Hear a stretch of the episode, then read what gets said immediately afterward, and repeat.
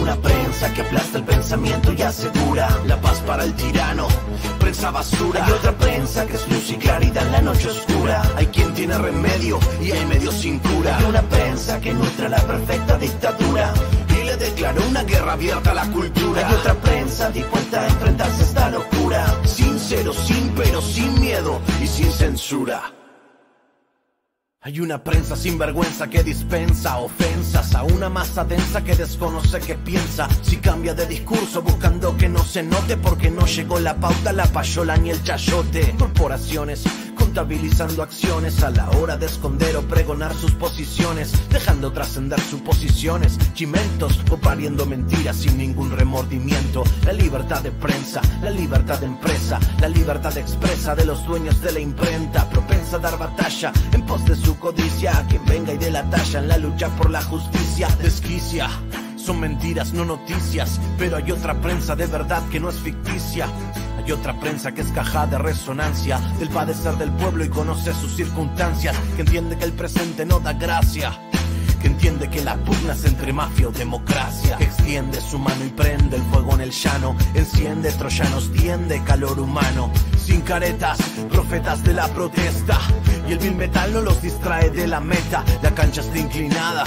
Y los recursos del poder para hacer que se transmita su discurso no tienen límite, siempre es el interés. La mano generosa del lacayo que los imite, quien critique. Esta máquina perversa sentirá balas de cerca, será blanco de sus fuerzas. Harán que se retuerza su estructura. Si no alcanza, seguirán por la censura. Fifi, cheto, presa, presa, de esa, desalmada cabeza, besa su alteza, profesan promesas de esas que sabemos pronunciar y no, no progresan. Me temo que vemos el mal supremo. Decir la verdad se convirtió en deporte extremo. Son demonios demostrando su temor. El demos, el pueblo, su único bemol. Será el sol que ilumine la comunicación o el seol que confine a la persecución. Porque un pueblo que ignora no puede ser feliz. Una prensa y otra prensa. ¿Cuál vas a elegir? ¿Cuál vas a elegir? ¿Cuál vas a elegir? Sin censura. Sin censura. Daniel De Vita en el micrófono. En la casa. Hay una prensa que aplasta el pensamiento y asegura la paz para el tirano. Prensa basura. Hay otra prensa que es luz y claridad en la noche oscura. Hay quien tiene remedio y hay medio sin cura. Hay una prensa que nutre la perfecta dictadura le declaró una guerra abierta a la cultura. Hay otra prensa dispuesta a enfrentarse a esta locura. Sincero, sin pero, sin miedo y sin censura.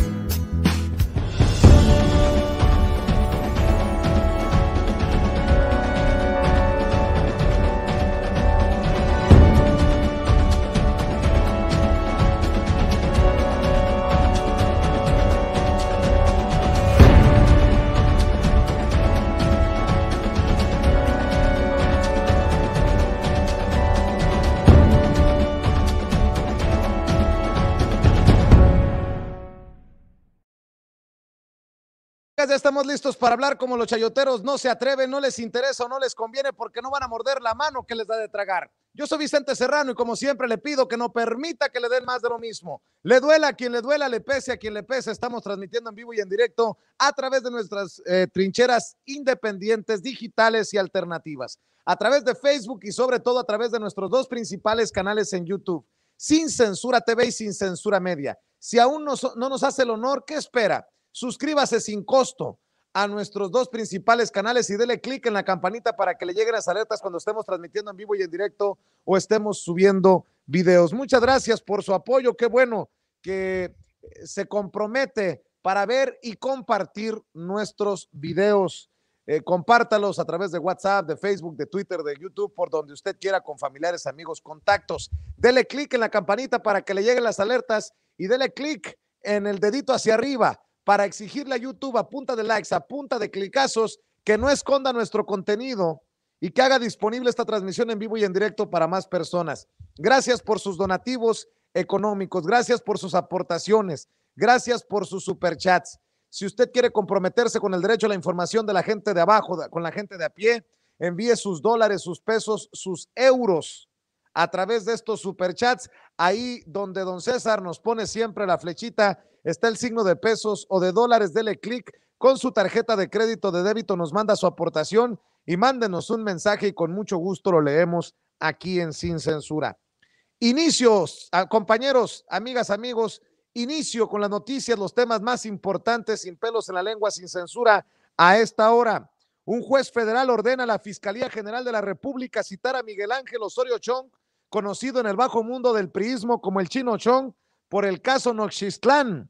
El coordinador parlamentario del PRI en el Senado, Miguel Ángel Osorio Chong, deberá comparecer ante un juez federal en los próximos días por el operativo de policías federales en Asunción, Nochistlán, Oaxaca, que dejó seis muertos y más de 100 heridos el 19 de junio de, dos, de 2000, eh, de 2000, eh, ¿qué sería? 11, si recuerdo bien, por ahí, 2000, eh, a ver, 14. El Comité de Víctimas por Justicia y Verdad, 19 de junio, informó que a casi cinco años del caso, un juez federal ordenó a la Fiscalía General de la República el desahogo de la comparecencia por el caso Nochistlán del entonces secretario de Gobernación durante el gobierno del priista Enrique Peña Nieto. Cinco años después. El presidente Andrés Manuel López Obrador, 2016, me dice Meme Yamel, me corrige. Bueno, pues ahí está la corrección, 2016. El presidente Andrés Manuel López Obrador dice que Lorenzo Córdoba no es un demócrata, no puede hacer vista gorda ante tarjetas rosas. Pero pues sí, sí están haciendo, haciéndose de la vista gorda. Ya Ciro Murayama salió a decir que no es lo mismo ofrecer que cumplir. Palabras más, palabras menos. Adrián de la Garza se queja del presidente Andrés Manuel López Obrador ante Luis Almagro de la OEA en Washington.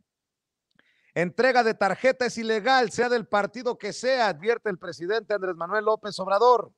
Juez da revés al gobernador panista de Tamaulipas, cabeza de vaca, sobre su desafuero. El juez octavo de distrito en materia administrativa, Martín Adolfo Santos Pérez, negó por improcedente el juicio de amparo que interpuso el gobernador de Tamaulipas contra el desafuero que realizó la Cámara de Diputados y cuyo proceso se publicó en el diario oficial de la Federación.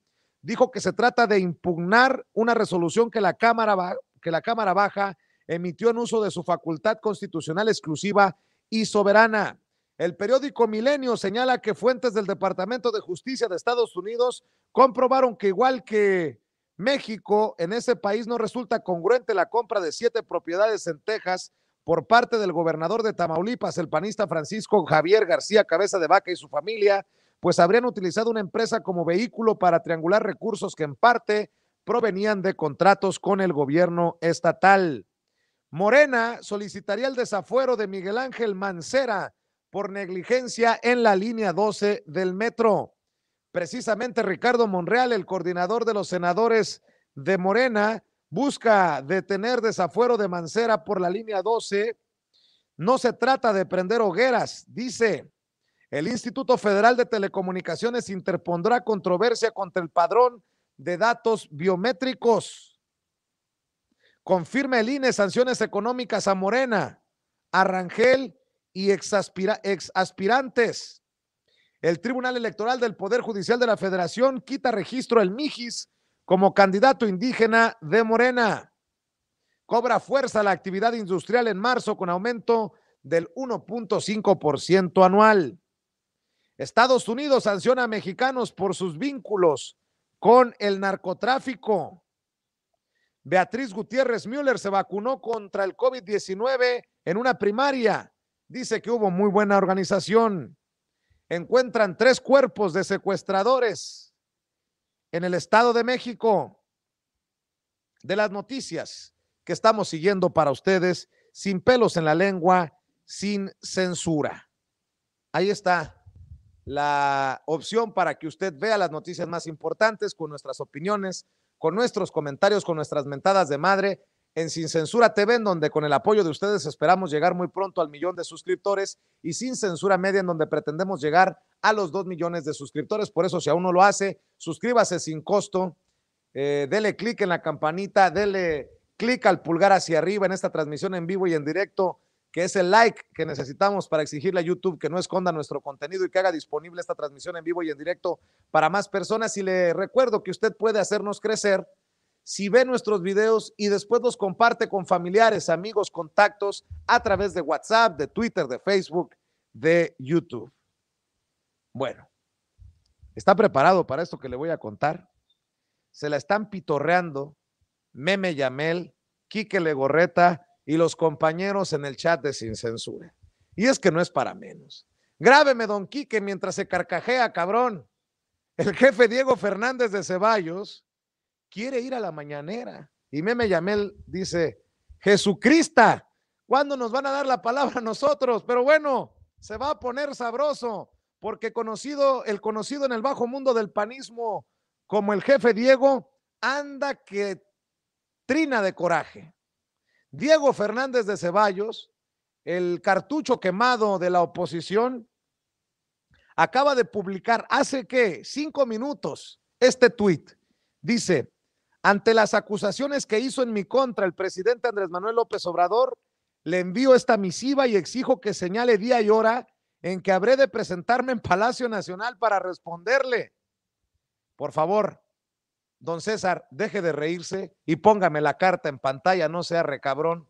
César, nuestro compañero que lleva los controles de esta nave en esta tarde calurosa de miércoles, dice así la carta membretada con el nombre de Diego Fernández de Ceballos en la Ciudad de México, 12 de mayo de 2021, dirigida al ciudadano Andrés Manuel López Obrador, presidente constitucional de los Estados Unidos mexicanos. Dice, en su conferencia de prensa en Palacio Nacional del 7 del presente mes, usted me imputó conductas que constituyen necesariamente delitos graves.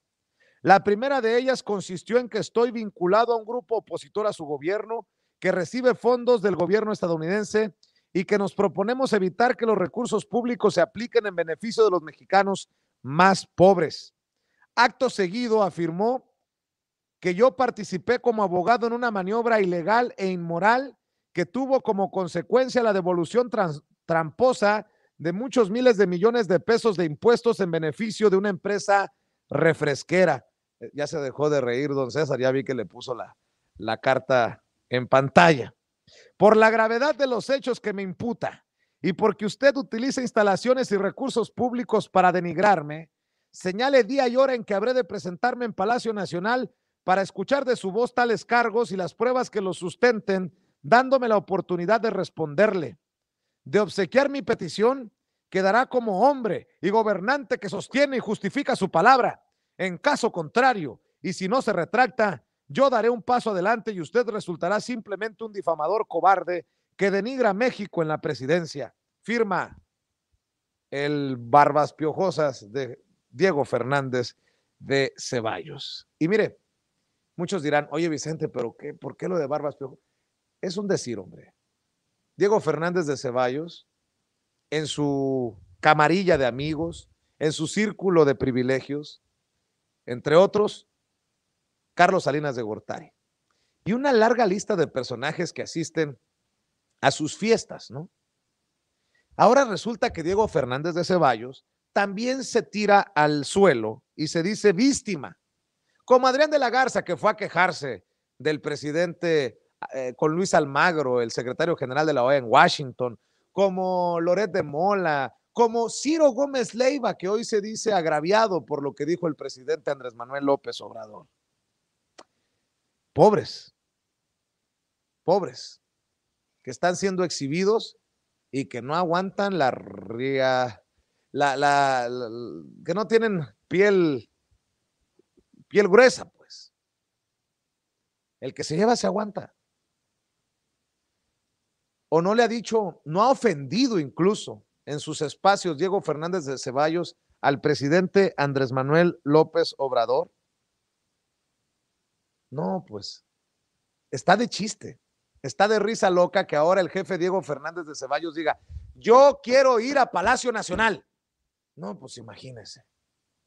Pues eh, yo creo que el presidente debería de tomarle la palabra, hombre. Si ya lo exhibió con aquel debate con Joaquín López Dóriga, que lo puso completito en una mañanera, debería de invitar al jefe Diego para exhibirlo en una mañanera en una mañanera frente a todos los reporteros, frente a todos los medios, y que también se haga cargo de responder preguntas, Diego Fernández de Ceballos. Acéptenle el reto, presidente. A ver, a ver si tienen, tienen con qué. Híjole, se está poniendo muy sabroso esto de la política. Y, lo único que me preocupa es que Meme Yamel vaya a tener que seguir esperando para que le dé la palabra al presidente. Pues imagínese, Diego Fernández de Ceballos se llevaría nada más eh, todo el, la mañanera un debate entre ellos. Pero vaya, vaya que si se pondría sabrosa la situación. Déjeme saludar al maestro Zenén Seferino hasta Veracruz. Ya está listo el maestro con su jarana justiciera. Maestro, mire nada más al a Diego Fernández de Ceballos. ¿Qué temas trae usted bajo el brazo? Échele.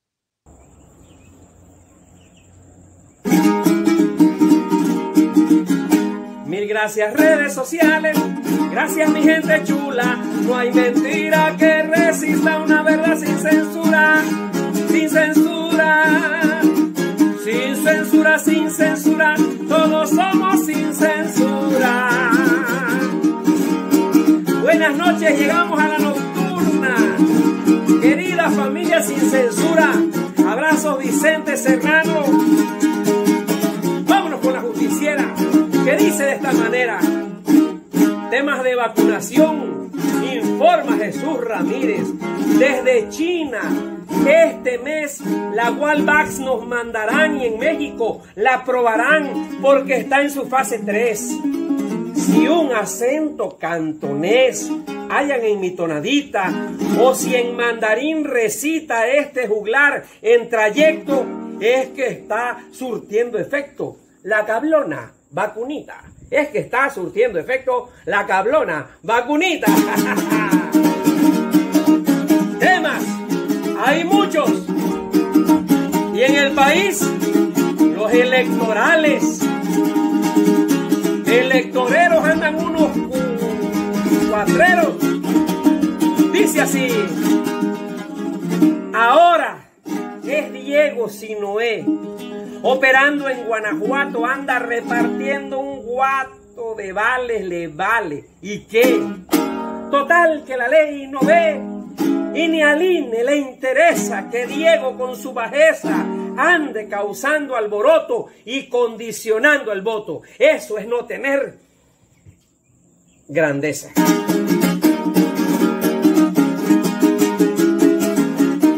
Tierras regiomontanas hijo de la mañana, político, canijo. ¿Será, será que irá a una reunión o el asunto es una farsa? ¿Qué dirá Adrián de la Garza al pueblo de Nuevo León? ¿Que asiste a una convención? Que no se va de pelada. Le salió mala jugada repartiendo sus tarjetas. Ya tiene Adrián Chinguetas su carpetita integrada. Ya tiene Adrián Chinguetas su carpetita integrada. Nos vemos para el cierre. Abrazos para todos.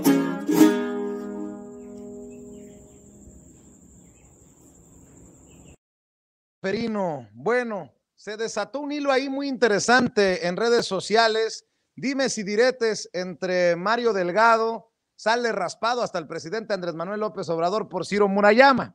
Y es que el periódico Reforma publica. Ciro Murayama, consejero del INE, dijo que si las tarjetas que reparten candidatos no tienen dinero son propaganda, pero no viola la legalidad.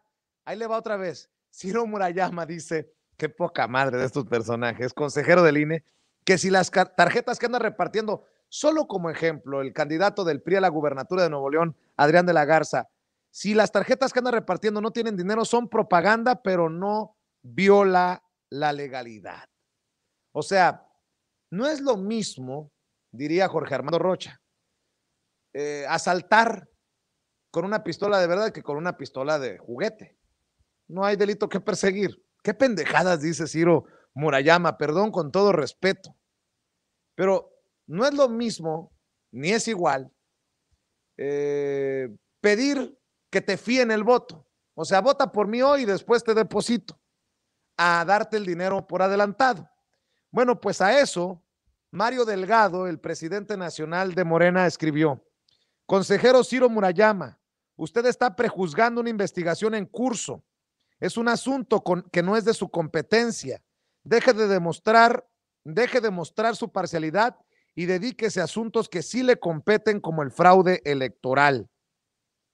Por su parte, Ciro Murayama le escribe a Mario Delgado, mire Mario, cité al Tribunal Electoral del Poder Judicial de la Federación que validó la entrega de tarjetas en 2017, ver foto anexa de sentencia. Y disculpe usted, ¿cómo voy a prejuzgar en algo que no es de mi competencia? Ups, su afirmación se contradice.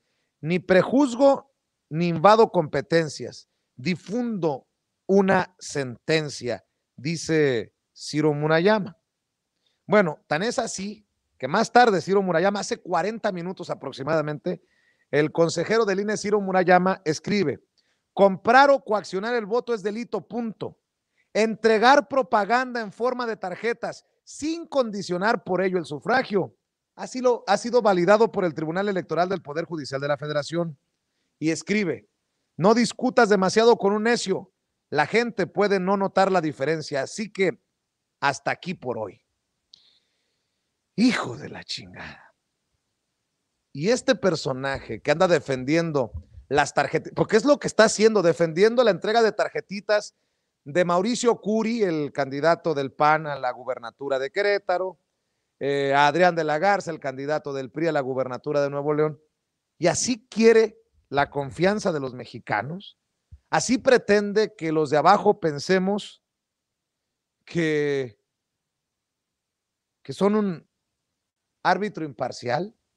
Y bien me recuerda, bien me recuerda, Meme Yamel me escribe, tiene razón, no es delito electoral, pero tendrían que juzgar conforme a Monex, que fue una relación entre la empresa que hizo las tarjetas y el partido. Con Monex se desviaron 140 millones para financiar a Enrique Peña Nieto y ese debía ser también antecedente, dice Meme Yamel. Eh, don Ciro, déjense de pendejadas, hombre.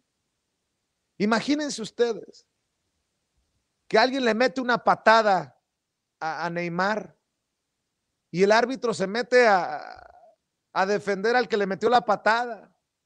Por favor, déjense de cosas. Eso no es ser árbitro imparcial y grábenme, muchachos, grábenme porque tenemos bastante información. Citlali Hernández, la secretaria general de Morena, circula un video y es que no es para menos. Dice, la élite económica, política, mediática y académica está desesperada. Usan la mentira y el miedo para intentar calumniarnos. El INE tomó postura y actúa parcialmente. Le entregó a amigos de Claudio X González el conteo preliminar de la elección y ahora buscan Almagro de la OEA en Washington. Este es el video que circula la secretaria general de Morena, Citlali Hernández.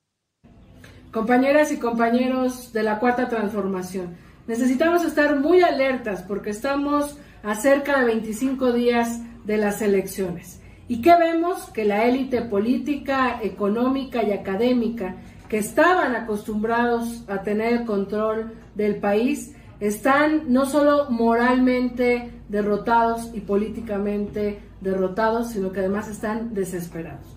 Por eso es muy importante que estemos atentos, al tanto, cerrando filas con el presidente, con Morena, con la cuarta transformación. Por un lado tenemos a una oposición mezquina, vil, miserable, que intenta hacer una campaña basada en la mentira y en el odio. Por otro lado, tenemos a la élite económica ligada a la élite académica, con los cómplices del Instituto Nacional Electoral que le han entregado el conteo preliminar a los amigos de X González. Y como si eso fuera poco, ahora están buscando a la OEA y a Luis Almagro, que no olvidemos que es el principal interventor en los procesos democráticos de América Latina. Es el que gestó el golpe en Bolivia contra Evo Morales. Por eso no podemos perder de vista que mientras estamos avanzando y estamos caminando, los cambios provocan resistencias. Pero ellos no han entendido que este ya no es un país ni de privilegios ni de élites. Este es un país del pueblo, soberano, gobernado por el pueblo. Este es el momento en el que estamos todas y todos llamados a combatir las mentiras, a seguir informándonos, a seguir organizándonos y a tener una respuesta electoral. Ya están derrotados política y moralmente. Toca derrotarlos electoralmente nuevamente en las urnas este 6 de junio. Por eso, voto masivo por Morena. Que nadie se confunda. Cerremos filas, sumémonos a la defensa del voto popular y denunciemos todo tipo de delito electoral que estén promoviendo quienes quieren regresar al poder para robar. Ánimo, que vamos a ganar, pero necesitamos defender el triunfo. Pues ahí está el llamado de la secretaria general de Morena, Citlali Hernández, y creo que hay cosas muy importantes que dice. La pregunta es, ¿será que el árbitro electoral, en caso de que suceda algo lamentable, un intento de fraude, se van a callar o van a avalar? Con el apoyo de Almagro, ahora que está siendo llamado eh, allá en Washington a defender la democracia, que quiere lastimar el autoritario López Obrador. Nótese mi sarcasmo. Pero bueno, hay algo que también hay que analizar, que también hay batallas internas en Morena. Si la secretaria general de Morena, Citlali Hernández, habla de cerrar filas, híjole, qué cosas se están viendo al interior del partido. Y si no me cree, ahí le van muchas cosas que vamos a platicar con María de los Ángeles Huerta del Río, diputada federal por Morena, a quien le agradezco mucho que nos acompañen sin censura. Buenas tardes, buenas noches, María de los Ángeles, ¿cómo le va? Bien, muy bien, Vicente. Me va muy bien, mucho gusto en saludarte aquí, aquí llegando a casa un día arduo de trabajo en la permanente y hoy estamos platicando como periodista y candidata, acuérdate. Ah, periodista y candidata. Perdón, no, periodista y diputada. Mira, te ah. digo que esta esquizofrenia ya no me deja en la que nos ha metido el INE de un día eres candidata y un día eres diputada. Hoy soy diputada. Ah, bueno. Hoy pues hablamos como diputada. Ya, perdón. Déjeme preguntarle de una eh, iniciativa que usted eh, asumió de pedir el desafuero de contra Miguel Ángel Mancera, el coordinador de los senadores del PRD, quien llegó al Senado por el PAN, no por la Ciudad de México, sino por Chiapas. Se hizo ahí un despapalle para que llegara Miguel Ángel Mancera, el que fuera jefe de gobierno de la Ciudad de México. Y bueno, su iniciativa, su propuesta genera que hasta Ricardo Monreal salga a decir que tranquilos, que estamos chupando tranquilos y que pues que, que no hay que encender hogueras, palabras más, palabras menos, dice Ricardo Monreal. Cuénteme, eh, diputada, su opinión. Pues me, me, me, acabo de enterar del, del dicho de, del senador. Mire, mira, te, cuento un poco el, el, el, antecedente de esto. Desde que ocurrió el muy lamentable eh, evento de, de la línea, o sea, el metro, tanto la mayoría de los medios de comunicación eh, tradicionales como la oposición en este país se dedicó a sistemáticamente intentar eh, orientar el golpeteo eh, mediático, que fue terrible, seguramente tú lo registraste, mediático de parte de esos, ya sabes, de esa prensa conservadora, en contra de Claudia Sheinbaum y de Marcelo Ebrard. Nunca tocaron ni con el pétalo de un comentario a, a, Miguel Ángel Mancera, ¿no? Lo cubrieron, haz de cuenta que no existía, haz de cuenta que él no gobernó seis años la ciudad, ¿no? Y lo trataron de, blindar intentando este golpeteo terrible contra eh, Claudia y, Marcelo. Y entonces yo, que como tú sabes, entre otras cosas, pues eh, monitoreo los medios, veo qué está pasando en todos lados, me di cuenta que estaban mintiendo, que estaban tratando de centrar, ¿no? De en un afán carroñero y electorero, llevando agua a su molino, eh, esta, esta discusión. Y con base en eso y sabiendo que en el 2012, el eh, ahora canciller Marcelo Ebrard había entregado desde el 2012 y lo recibió sin ningún problema Mancera, el metro auditado en perfectas condiciones y con unas certificaciones incluso internacionales que avalaron el hecho de que el propio Mancera lo recibiera formalmente. Mancera es abogado, Mancera sabe lo que significa recibir definitivamente una, una línea de metro, por eso estuvo auditada, por eso estuvo garantizado que no tenía ningún error, error de, de origen, de estructura, y la recibió Mancera. Y después Mancera gobernó seis años. Y entre algunas de las gracias que, que intentó hacer fue parar esa línea 20 meses, invertirle 3 mil millones de pesos, argumentando que le faltaba mantenimiento. Y efectivamente, él tenía la responsabilidad los primeros meses de darle mantenimiento, no se lo dieron, se parece que se arruinaron ahí algunas cosas y por eso cerró 20, 20 meses. Después la volvió a abrir otro poco de tiempo, después de haber hecho la reparación, el mantenimiento y etcétera. Y con el 2017, eh, con el temblor, otra vez se detectaron fallas. El mismo eh, director del metro de ese tiempo, el señor Jorge, después dijo que ya se volvió a cerrar tres meses de septiembre a enero y en enero dijo el director del metro, ya no hay, el director del metro entonces, ¿no? Dijo, no, no, que hoy es diputado, por cierto, dijo, no, ya no hay problema, esto está eh, perfectamente bien, hasta lo, eh, el mantenimiento estuvo sobrado, ¿no? Y ahí la dejaron y, y, volvieron a abrir la línea. Esto fue en el 2018. En el 2018, sí, antes de la entrega a, a, Claudia. Entonces, lo que yo he estado reflexionando y viendo, como en la televisión, no tocaba ni en la radio y los medios, y lo, ya sabes, los, los eh, políticos de la oposición no tocaban a Mancera, dije, aquí hay gato encerrado, ¿no? Porque solamente hablan de Marcelo y porque solamente hablan de Claudia, si Claudia ya fue, reportó, eh, eh, ayudó a las víctimas, ¿no? Eso todo lo que una persona, un buen gobernante hace. Y por lado de Marcelo, pues no había manera de fincarle nada, puesto que estaba absolutamente acreditado que él entregó este, la línea 12 sin ninguna observación de parte de Mancera, ninguna observación relativa ni a la seguridad ni a la estructura. No fue una obra súper auditada, una obra muy, la más revisada seguramente en la Ciudad de México y no había nada que reclamar respecto al mantenimiento. Entonces yo digo, ¿por qué se están metiendo con, con, con Marcelo que entregó bien y con Claudia que está investigando, ¿no? Y haciendo todo este reporte y no tocan el nombre de, de Mancera. Entonces, eh, en este proceso yo hice este punto de acuerdo dije, bueno, ¿por qué no? Si fue el que mayor, se le entregó hace ocho años, él gobernó seis años. Oye, pues en seis años, y además le invirtió que tres mil millones, y además la gente que tenía que haber hecho las reparaciones después del temblor ahora anda hasta huida de la ley.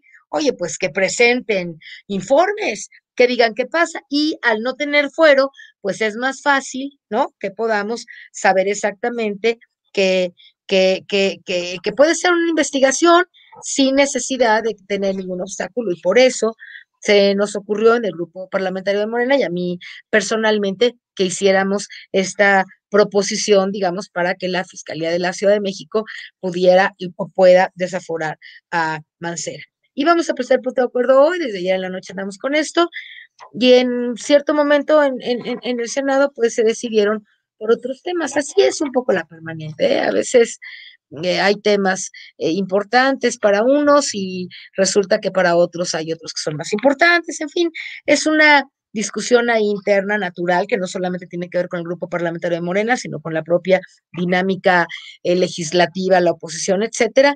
Y bueno, no se tocó el punto. pero, a ver, pero, pero diputada, no es la oposición. Yo, le quiero preguntar abiertamente qué caramba se está pasando. Eh, Ricardo Monreal, quien es el coordinador de los senadores de Morena, el presidente de la Junta de Coordinación Política, anunció que buscará los acuerdos políticos necesarios para evitar que se pida el desafuero del senador perredista Miguel Ángel Mancera por el asunto de la línea 12 del metro. En conferencia de prensa, el senador manifestó. Yo estoy hablando con los grupos parlamentarios para no convertir el Senado y la permanente en una tribuna de desencuentro profundo. Estoy pidiendo a los proponentes, yo le pregunto si ya le hablaron directamente a usted, estoy pidiendo a los proponentes desistan de cualquier solicitud de desafuero. Estoy haciendo mi mejor esfuerzo para que todos retiren sus puntos de acuerdo y que la comisión esté pendiente sobre todas las indagatorias pendientes en el Ministerio Público. No se trata de prender hogueras. Y es que ayer trascendió que usted presentaría o promovería este punto de acuerdo para el desafuero de Mancera. Yo le pregunto, ¿de qué lado de la mesa está Ricardo Monreal o, cómo lo entiende usted? Pues yo, yo creo que el senador Monreal tiene, pues tiene su agenda y sus razones, ¿no? Para, para plantear esto. Yo personalmente lo que creo es que se refiere en buena medida a la manera en cómo la oposición ha manejado este tema, porque nosotros estamos diciendo que hay que voltear a ver la responsabilidad que tiene el hoy senador Mancera, entonces jefe del departamento, jefe de gobierno de la Ciudad de México, del Distrito Federal. Eh, eh, y eso es algo que no se había hecho, ¿no? La carroña, digamos, estas aves carroñeras que se, que se fueron a parar afuera del el terrible accidente en la línea 12, que fueron la gente de la oposición, pidieron inmediatamente pues las cabezas de, de, de, de, la jefa de, la hoy jefa de gobierno de la Ciudad de México, de Marcelo y tal, nada más que nunca mencionaron a Mancera, que además entró por el PAN a, a, ser senador, ¿no? Él, él, en realidad entró como plurinominal del Partido Acción Nacional. Entonces, me imagino yo, o quiero pensar, que Monreal, ¿no? Está en una, el coordinador Monreal, el senador, está en una dinámica de tratar de, eh, pues, que se eh, funcionen las cosas al interior de la permanente de un modo en que sea equitativo, sean equitativos los temas. Ellos, como ya habían intentado pedir, ¿no?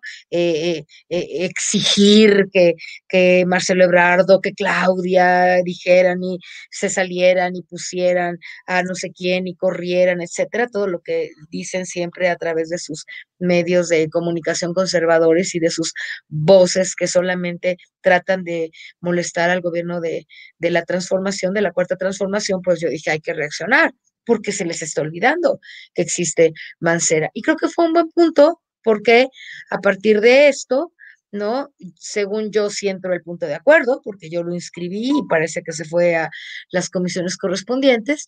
Eh, eh, vamos a ver ahora cómo, cómo reaccionan internamente. Monreal es un coordinador parlamentario, quiere tratar de llevar la, la fiesta en paz, lo cual pues se agradece y seguramente está intentando que, que haya eh, tranquilidad en, cuanto al tema y que no se capitalice políticamente.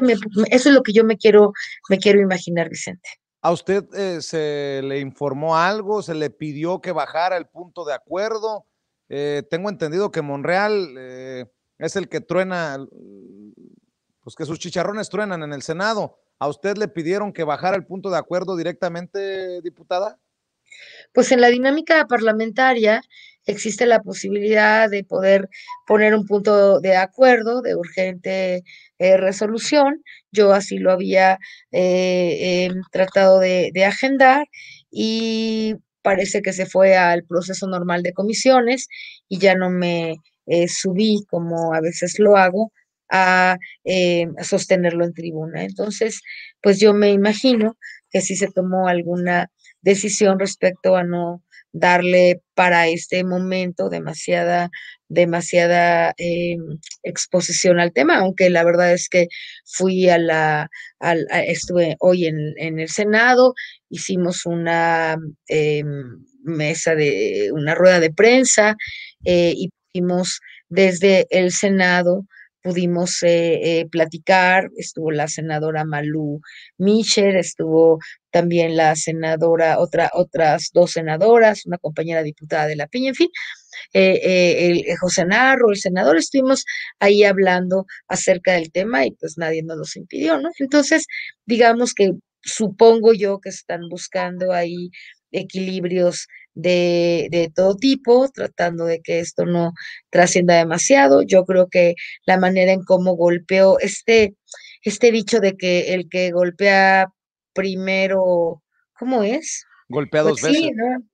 Y, y, entonces como ellos reaccionaron echándonos la culpa y que Claudia y que Marcelo y tal y tal, pues eso afectó y quedó, ¿no? En la, en la mente de, de a lo mejor de algunos pero, ciudadanos. pero déjeme preguntarle, diputado, usted sabe que a mí me gusta decir las cosas que pienso. ¿Se está equivocando Ricardo Monreal al buscar que no se enciendan hogueras, dice él, de llevar eh, la cosa tranquila cuando Marco Cortés, por ejemplo, el presidente nacional del PAN, dice que deberían de renunciar Marcelo Ebrard, Claudia Sheinbaum y que si no renuncian buscarán las formas, una de ellas es el desafuero, para bajar a quien tengan que bajar. Si desde la oposición se hacen esos llamados, ¿por qué buscar calmar las aguas en Morena cuando creo que tiene usted, bueno, desde mi perspectiva, usted tiene la razón?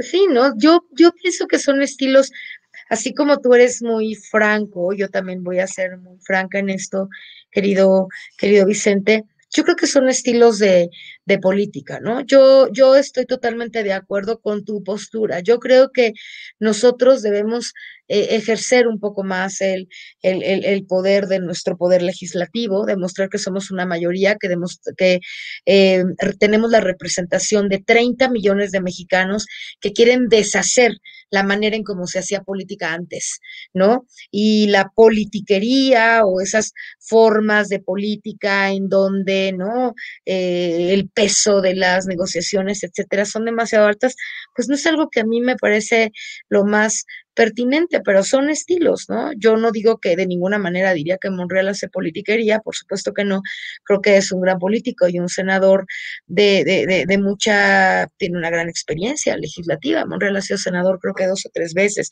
bueno, diputado, gobernador, pero es un estilo que...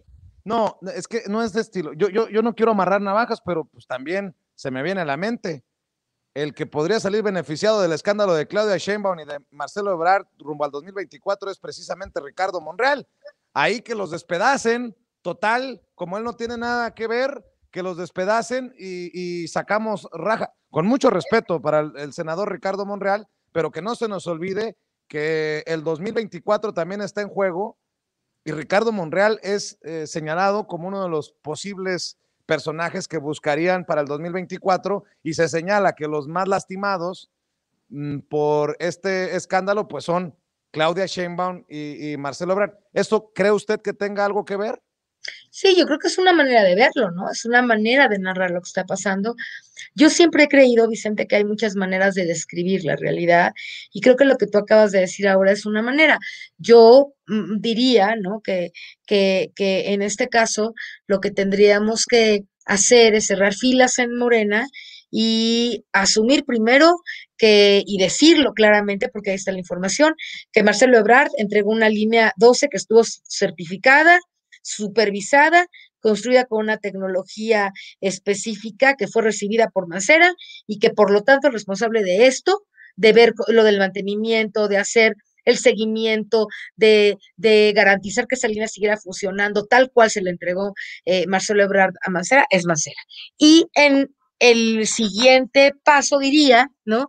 Que cuando Mancera se le entrega a Claudia Sheinbaum y se le entrega diciendo que hicieron un mantenimiento post temblor que no sabemos si realmente se hizo, porque aparentemente justo lo que dijo el director del metro en tiempos de Mancera era que habían eh, arreglado la parte en donde hubo el accidente. Entonces falta ver, y para eso los peritajes de Claudia, si efectivamente se está arreglando. Entonces, hay muchas cosas que investigar, hay muchas cosas que decir, y yo sí creo que el principal responsable, pues hoy por hoy, es el periodo en el que Mancera, fueron seis años.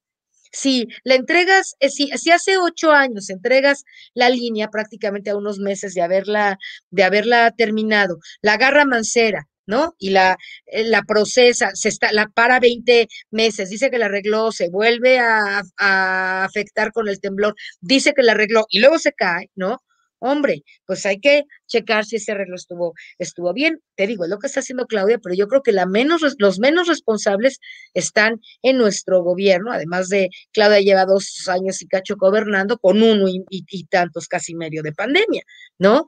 Entonces, también ahí, pues hay que ver cuáles fueron, en qué condiciones, etcétera, hubo todo eso. Luego hay un, un sindicato priista espantoso en el metro, tipo eh, el de Pemex, Ramón Romero de Champs, ahí un, un homólogo, ¿verdad? Que están ahí haciendo lo que sea en materia de trabajo interno. Ve tú a saber, ¿no? Ve tú a saber la cantidad de problemas que eh, la, la, la, jefa de gobierno heredó para poder, eh, eh, como los heredamos en el país, el país estaba devastado, estaba tirado a la basura, ¿no? Te dejan todo fregado, todo sin mantenimiento, todo roto, ¿no? Todo corrupto, y luego quieren que en un año y en uno de pandemia arregles todo México. Y además se atreven a salir a decir, ¿no? Que tienes que arreglar todo perfecto y si no, que te quiten. Entonces sí creo que mm, para contestar a tu pregunta, yo sí esperaría, desearía, ¿no? Y a lo mejor un día tengo la oportunidad de expresárselo a, al senador, pues que tuviéramos una actitud al menos parecida a la que ellos tienen, porque ellos amarran navajas, salen en la tele, nos acusan sistemáticamente, nos maltratan de una manera, pues, de, con una violencia política y una cantidad de mentiras y trampas monumentales, y nosotros, pues viéndolo, soy un poco de broma, le decía a algún compañero ahí en, en, en la en la, en la permanente, ¿no? A veces siento como que estamos en un ring tirados y sangrando, ¿no? Y te están dando de patadas y los estamos así viendo como, como, como si ellos fueran los, los fuertes, los, los grandotes y nosotros así viendo a ver cómo nos, nos molestan. A veces, la verdad te lo digo, a veces me siento así. Creo que hay mucha decencia política en Morena, ¿no? No, no, no es crítica, es un poco de autodiagnóstico. Yo creo que la decencia, el respeto, eh, la, la manera tan prudente en la que Morena se ha conducido políticamente eh, en el trabajo cameral es muy admirable, pero, pero creo que tampoco hay que exagerar, ¿no? Claro. Sale, sale Marcelo Ebrard después de, del accidente a decir, yo pongo a disposición toda la información que sea necesaria para el tema, y en lugar de leerlo como un acto de decencia política, ¿no? De decir, Marcelo no tiene ninguna culpa, él tiene todos los registros de que entregó bien el tema pero sale con decencia a decir esto y en lugar de que se tome como un acto de respeto y de decencia política, lo agarran de ahí para quererlo culpar. O, Claudia Sheinbaum va ¿no? Al, tren el día del accidente, atiende a la gente, ve, eh, los lleva al hospital, bueno, los llevan al hospital, atienden todo perfectamente bien como se debe, como un gobierno decente actúa, y en lugar de que esto sea visto como, un, como una acción de un gobierno de la transformación que se hace cargo y responsable de lo que está pasando, la oposición nos agarra y nos, y nos, y nos hace, eh, eh, eh, y nos dice hasta la despedida. Y en lugar de que reaccionemos a eso, no, no, pues vamos a cuidarlo y los vamos a respetar y no importa. Pues no sé, ¿no? Yo, yo no tengo ese estilo, no, soy más confrontativa, Vicente, me conoces. Sí, oiga, diputada, deme su opinión acerca de esto que dice Miguel Ángel Mancera. Vamos a ver, compañeros, eh, le voy a pedir a los compañeros de producción. Hay una declaración que dice, hay una efervescencia política, así lo asegura Miguel Ángel Mancera. Hay una efervescencia política, o sea, le echa la culpa al proceso en el que nos encontramos, a esta realidad político-electoral. Eh, me parece muy cobarde por parte de Miguel Ángel Mancera, pero vamos, vamos a ver y escuchar si le parece las declaraciones del senador del PRD, el coordinador de los senadores del PRD, de la cuasi inexistente bancada del PRD en la Cámara Alta, Miguel Ángel Mancera, ex jefe de gobierno de la Ciudad de México. Así se refiere a, a estos señalamientos que hace la diputada María de los Ángeles Huerta del Río. Vean y escuchen. Efervescencia política, sin duda. Eh, una efervescencia política obvia, natural, eh, por el momento que se vive. Es un momento electoral y hay una carga política. Todos sabemos jurídicamente que las solicitudes de desafuero pues tienen un procedimiento y tienen titulares competentes de instituciones que lo pueden hacer. No lo puede solicitar cualquier persona. Estás en tu derecho de hacer las solicitudes que tú quieras. Eso nadie te lo puede coactar. Pero, pues sabemos jurídicamente qué es lo que procede y lo que no procede. Pero por supuesto que la efervescencia política está así. Yo no voy a participar, no voy a meterme a esa efervescencia política. Por eso hoy no he señalado ningún nombre, ni he señalado ninguna culpa de nadie, porque no me corresponde a mí. Ni lo voy a hacer, no voy a caer en esa tentación. ¿En tu opinión el desafuero no procede? Pues yo te lo, yo te lo diría, a ti nada más hay que leer la Constitución Mayor.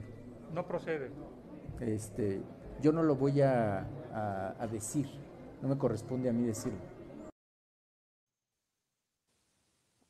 O sea, diputada, que de acuerdo a Miguel Ángel Mancera, usted está jugando a la politiquería por esta efervescencia política, ¿no?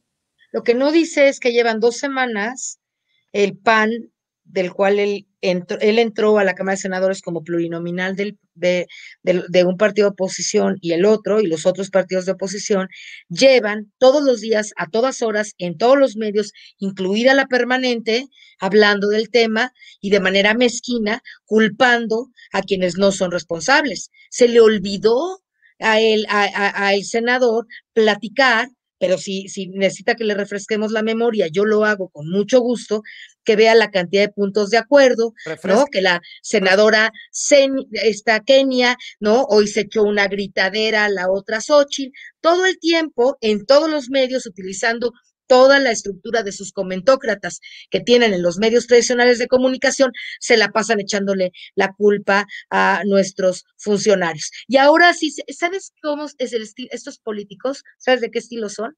Avientan la piedra, Xochitl es igual, ¿no? Deberían de ser del mismo, del mismo partido. Avientan la piedra y luego esconden la mano, ¿no? Te, te aviento, te agredo, te violento, digo mentiras, ¿no? Una cantidad de barbaridades y luego, ay, no, pero es que no deberían de comportarse así porque qué barbaridad.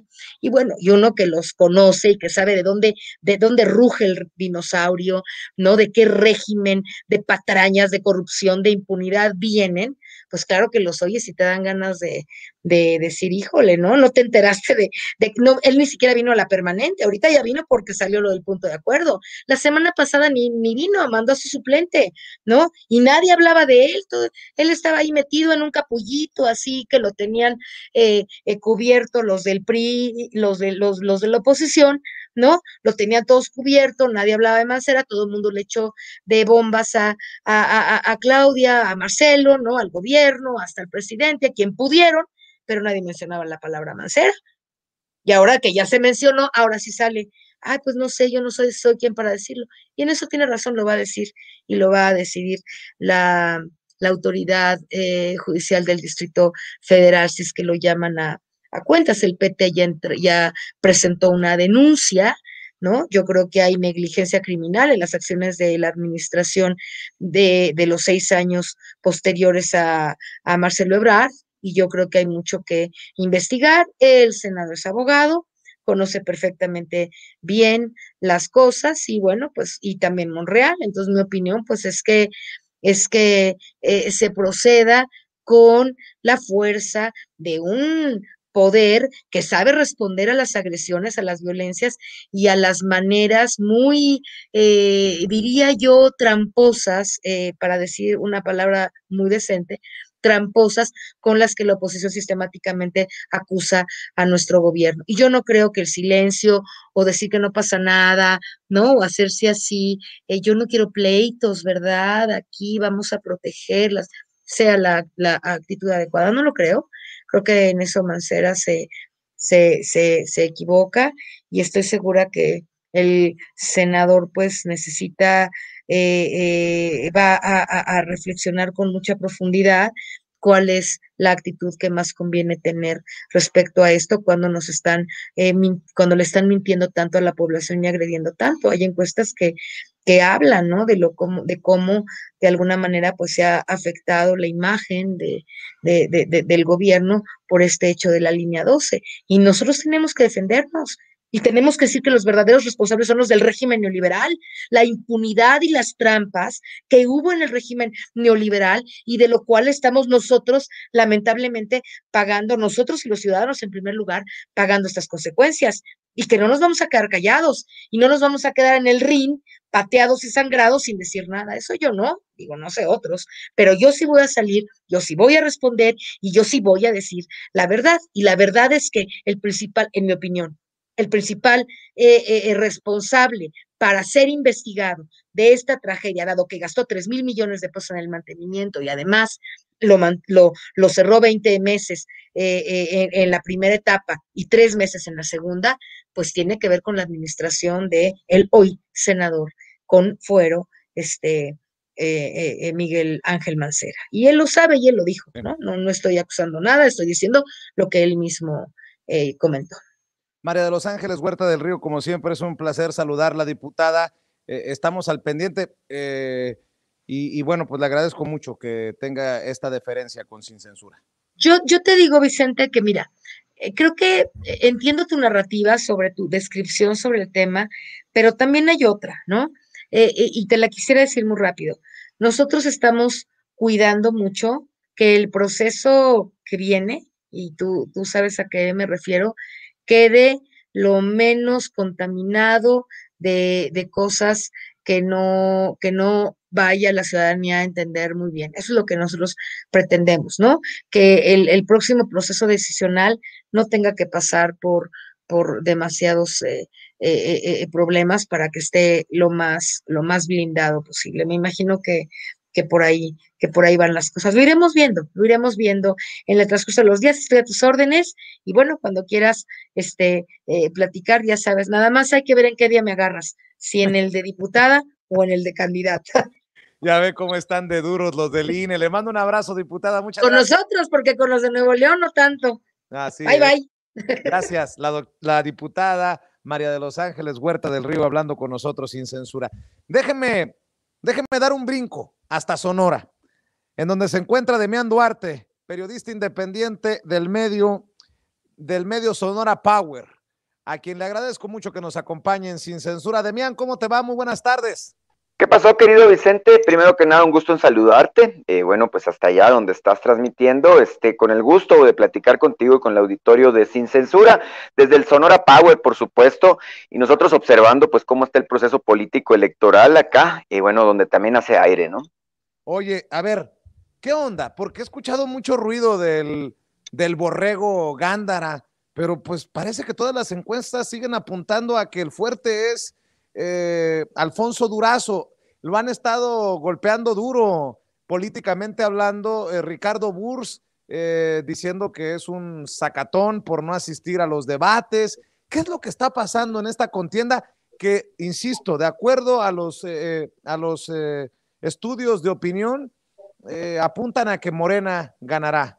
Fíjate que eh, hay, hay, muchas encuestas, ¿no? E incluso hay fake eh, encuestas en donde, bueno, han estado tratando de echarle aire, bueno, por una parte a Ernesto el Borrego Gándara, como tú lo, como tú lo mencionas, tratando de pretender eh, que hay un empate técnico. Este, incluso yo vi una encuesta, de Vicente, si me permites, eh, que dice que va a 12 puntos arriba el borrego, pues la cosa más loca que te puedas imaginar. Este, y luego también hay otras encuestas en donde hablan de que eh, Ricardo Bour ya estaría en segundo lugar. Mira, yo tengo un diseñador, este Vicente, que me dice que él, a él le salen bien bonitas las gráficas de pastel y las de barra, y me dice, pues, ¿cómo las quieres, no? Este, porque te las puedo preparar como tú quieras, ¿no? Este, más o menos creo que es la lógica. Y hay eh, ciertos personajes involucrados, este, alrededor de la campaña de Ernesto Gándara, que echan mano, ¿no? De muchas herramientas, este, que tienen más que ver con las campañas sucias, las campañas negras.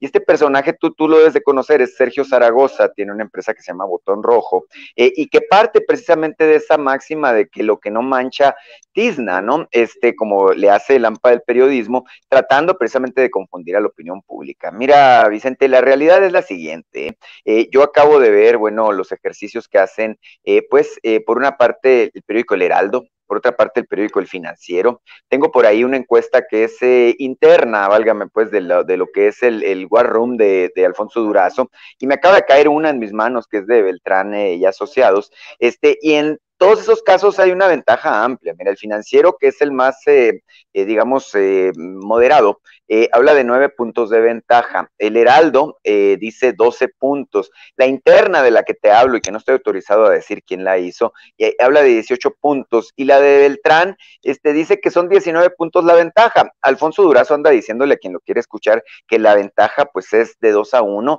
y que tiene por lo menos 20 puntos a su favor, este, por encima de los que tiene pues Ernesto Gándara, que es efectivamente el segundo lugar. lo que te voy a decir es lo siguiente, mira, ha habido un debate este, formal organizado por el Instituto Estatal Electoral y ha habido una serie de encuentros este, a propuesta de instituciones como la Canacintra, algún medio de comunicación como es Televisa, algún otro por allá como el periódico El Imparcial, algo que quiso organizar la Coparmex, este, y Alfonso Durazo desde el principio dijo, yo voy a los debates oficiales.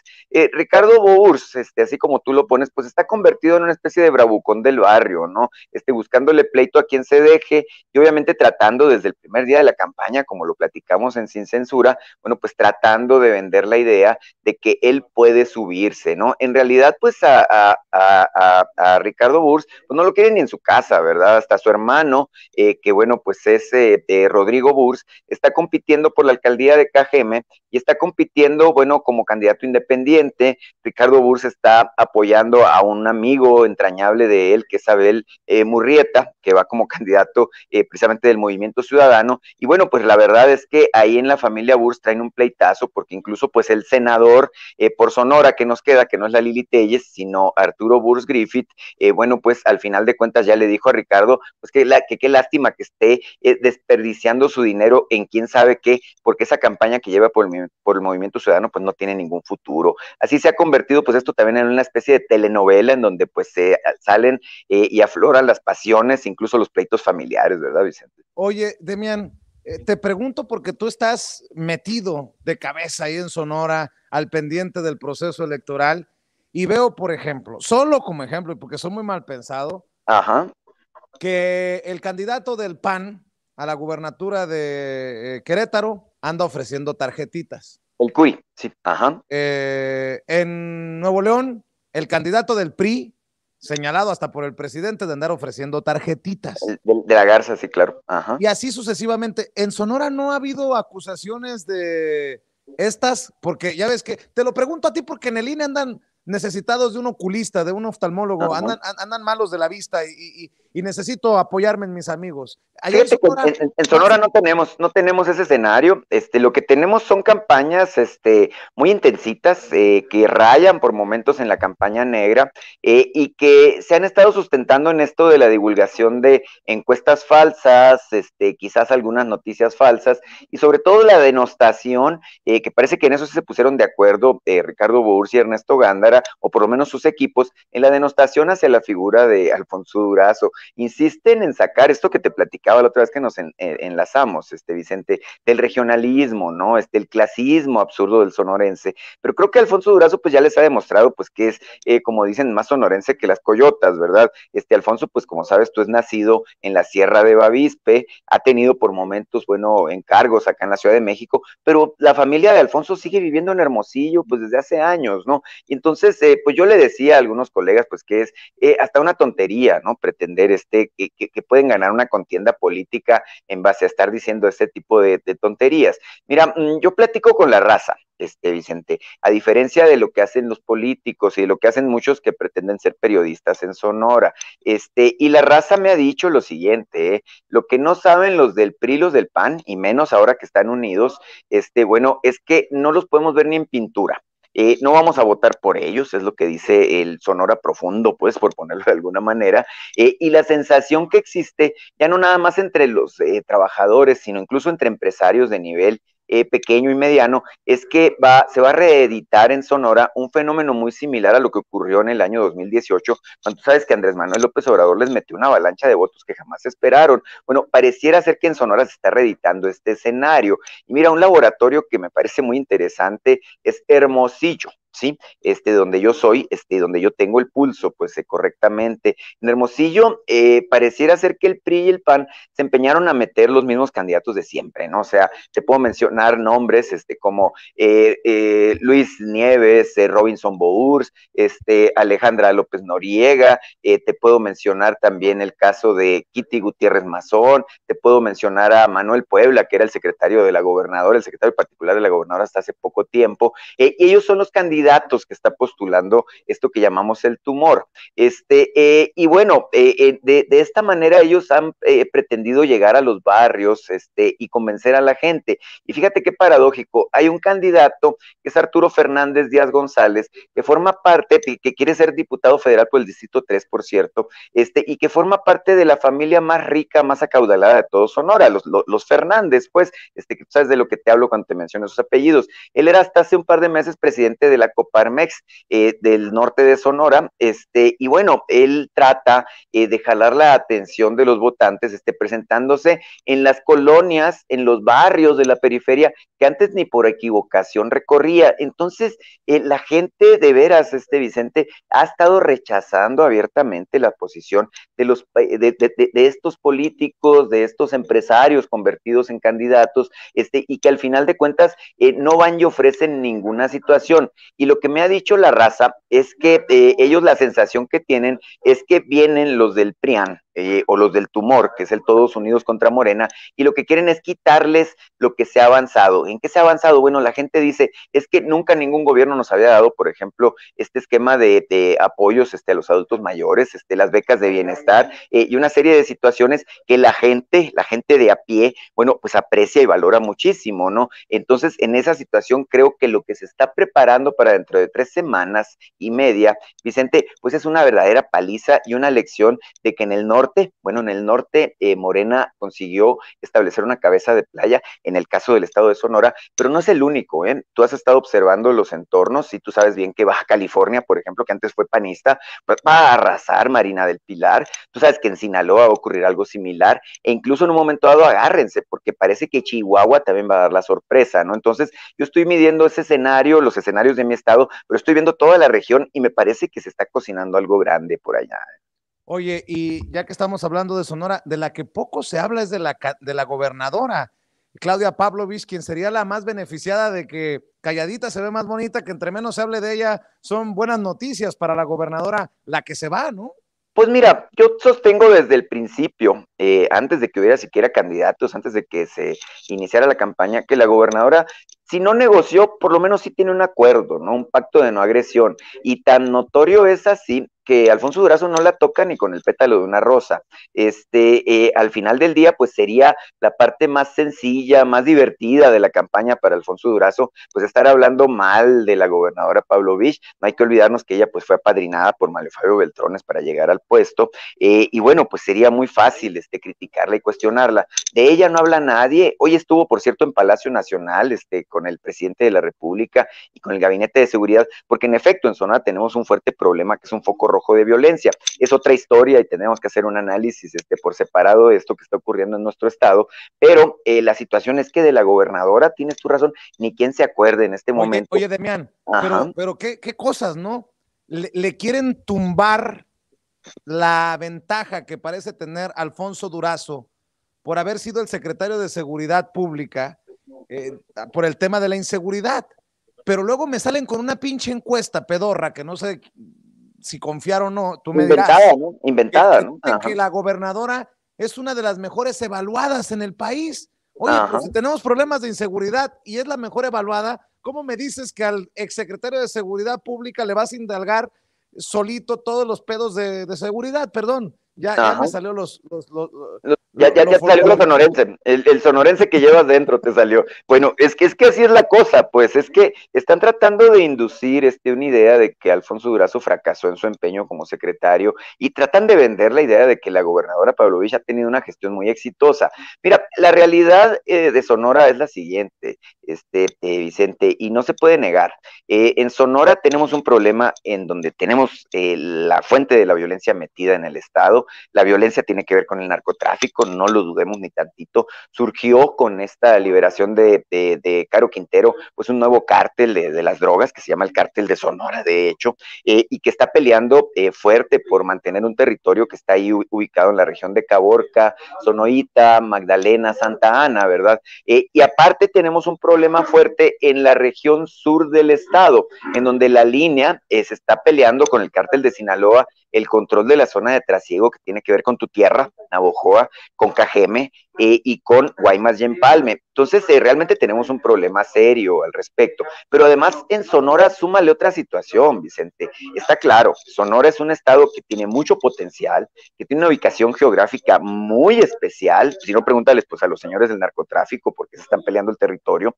Y bueno, esto no obsta para que no se hayan aprovechado esas condiciones y que Sonora, lejos de ser el estado que lidere en estos momentos, por ejemplo, el, crecimiento de la economía, la recuperación después de la pandemia, bueno, pues sea uno de los estados más atrasados de la frontera, uno de los estados más atrasados del norte del país. Eso es lo que se tiene que cambiar y es donde yo veo precisamente que el tema de las propuestas está precisamente en manos de Alfonso Durazo. Si tú le preguntas a Ernesto Gándara qué piensa hacer este, para sacarnos adelante, pues habla de las tres R's de la recuperación, pero jamás dice, jamás da con una estrategia, ¿no? Entonces creo que esas son las cosas que se están valorando en este momento. Y mira, yo te hablaba de, Hermosillo, como un laboratorio electoral, Célida López, está muy fuerte, va, a pegar una, una arrastrada, como decimos allá en términos coloquiales, pero mira, vete a San Luis Río Colorado, este, donde está Santos González Yescas, y ahí va a ser un escenario similar. Y es muy probable, eh, Vicente, que la próxima vez que vayas al estado, te encuentres con un estado en donde, además de las principales ciudades que ya estaban en manos de los morenistas,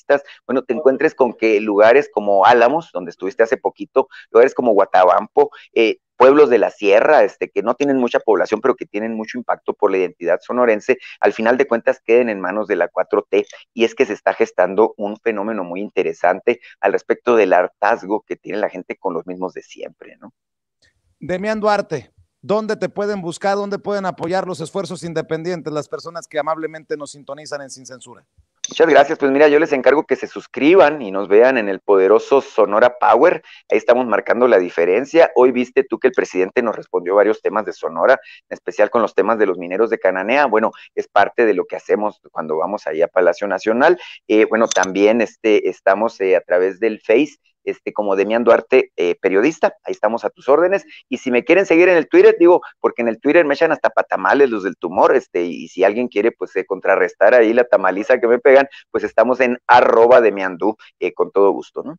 Oye, antes de que te vayas, Demiandú, ahora que me acuerdo que tú que estuviste en la mañanera, ¿cómo viste la arrastrada? No, no, no arrastrada, la exhibida que le metió el presidente Andrés Manuel López Obrador a Ciro Gómez Leiva, que después se suelta llorando en su programa de radio. Eh, hoy el presidente traía para dar y para repartir. Oh, sí. Y nuevamente el presidente Andrés Manuel López Obrador pone temas importantes sobre la mesa. Se queja Ciro Gómez Leiva porque le exhiben más o menos que gana un millón de pesos al mes. Yo sé que tú quisieras ganarlo, pero honestamente. Y, luego dicen, es que exhibió el presidente lo que gana eh, Ciro Gómez Leiva. Yo pregunto, como dicen en las redes sociales, ¿y qué tiene? ¿Qué tiene? Pues si somos figuras públicas, ¿qué, ¿qué, tiene? Yo no tendría ningún problema en decir lo que gano y que lo ganamos de las visualizaciones de YouTube y que lo poquito que ganamos lo recibimos en, en superchats y que otra partecita es, son, son, los pocos patrocinadores que tenemos y de ahí párale de contar. De los pocos que se atreven, ¿verdad? De los pocos que se atreven a patrocinar este tipo de espacios. Este, pero, ¿Por qué, les duele tanto, ¿Por qué les duele tanto que los exhiban desde tu perspectiva, Demian? Mira, es que ellos forman parte, hay un concepto que se acuñó en Sonora y que vamos a hacer viral aquí, y es que forman parte de la alianza de la tranza ellos, ¿no?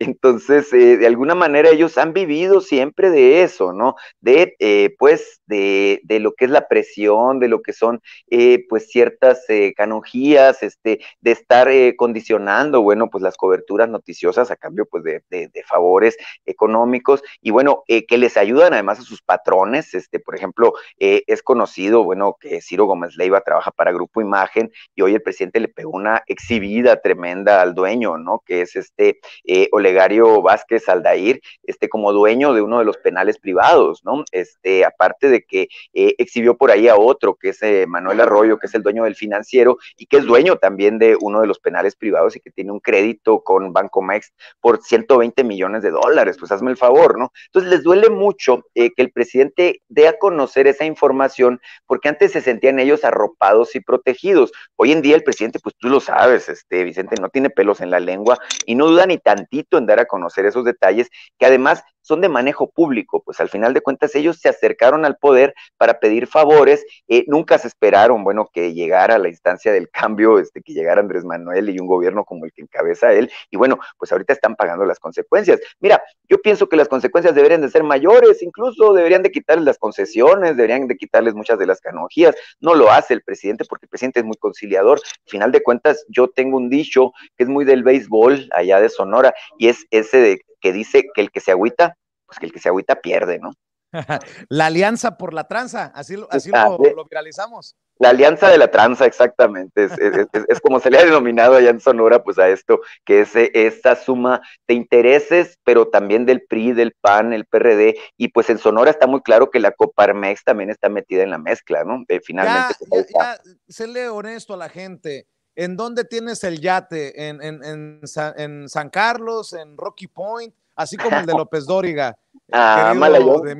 A malayón ni a lancha llegamos, este, pero pues eh, por entusiasmo, oye, pero por entusiasmo no paramos, ¿no? Esa es la verdad. Es- Este, eh, So- Sonora es un estado muy grande, muy rico, muy bonito. Este, afortunadamente estamos bien posicionados allá, este, entre el público. Yo siempre que me preguntan si soy de Sonora, les digo, sí, y Sonora es mío, les digo también. Entonces, bueno, yo tengo suficiente con el cariño de la gente, yo no necesito tener yates ni barcos ni nada por el estilo, yo me divierto así, pues a, a pie. Y no te tiras al suelo como Ciro Gómez Leiva a No, patalear. definitivamente no. No, no, no, para nada. Mi querido Demián, estamos al pendiente. Por cierto, ese look te queda chingón, nuestro Demián Kent, como Clark. Kent. Te mando un abrazo, estamos al pendiente. Un saludo, pues ya llega, ya viene la etapa final, este, ojalá pues tengamos oportunidad de estar dando puntualmente seguimiento a lo que queda de la campaña, porque en Sonora, en tu tierra, Vicente, vienen cosas muy interesantes. ¿eh? Claro que sí, estamos al pendiente. Vamos armando una mesa de diálogo, mi querido Demián Duarte. Te mando un abrazo, excelente tarde, Demián. Demián Duarte del Sonora Power, así se llama su canal de YouTube, Sonora Power, para que lo busquen y para que lo apoyen.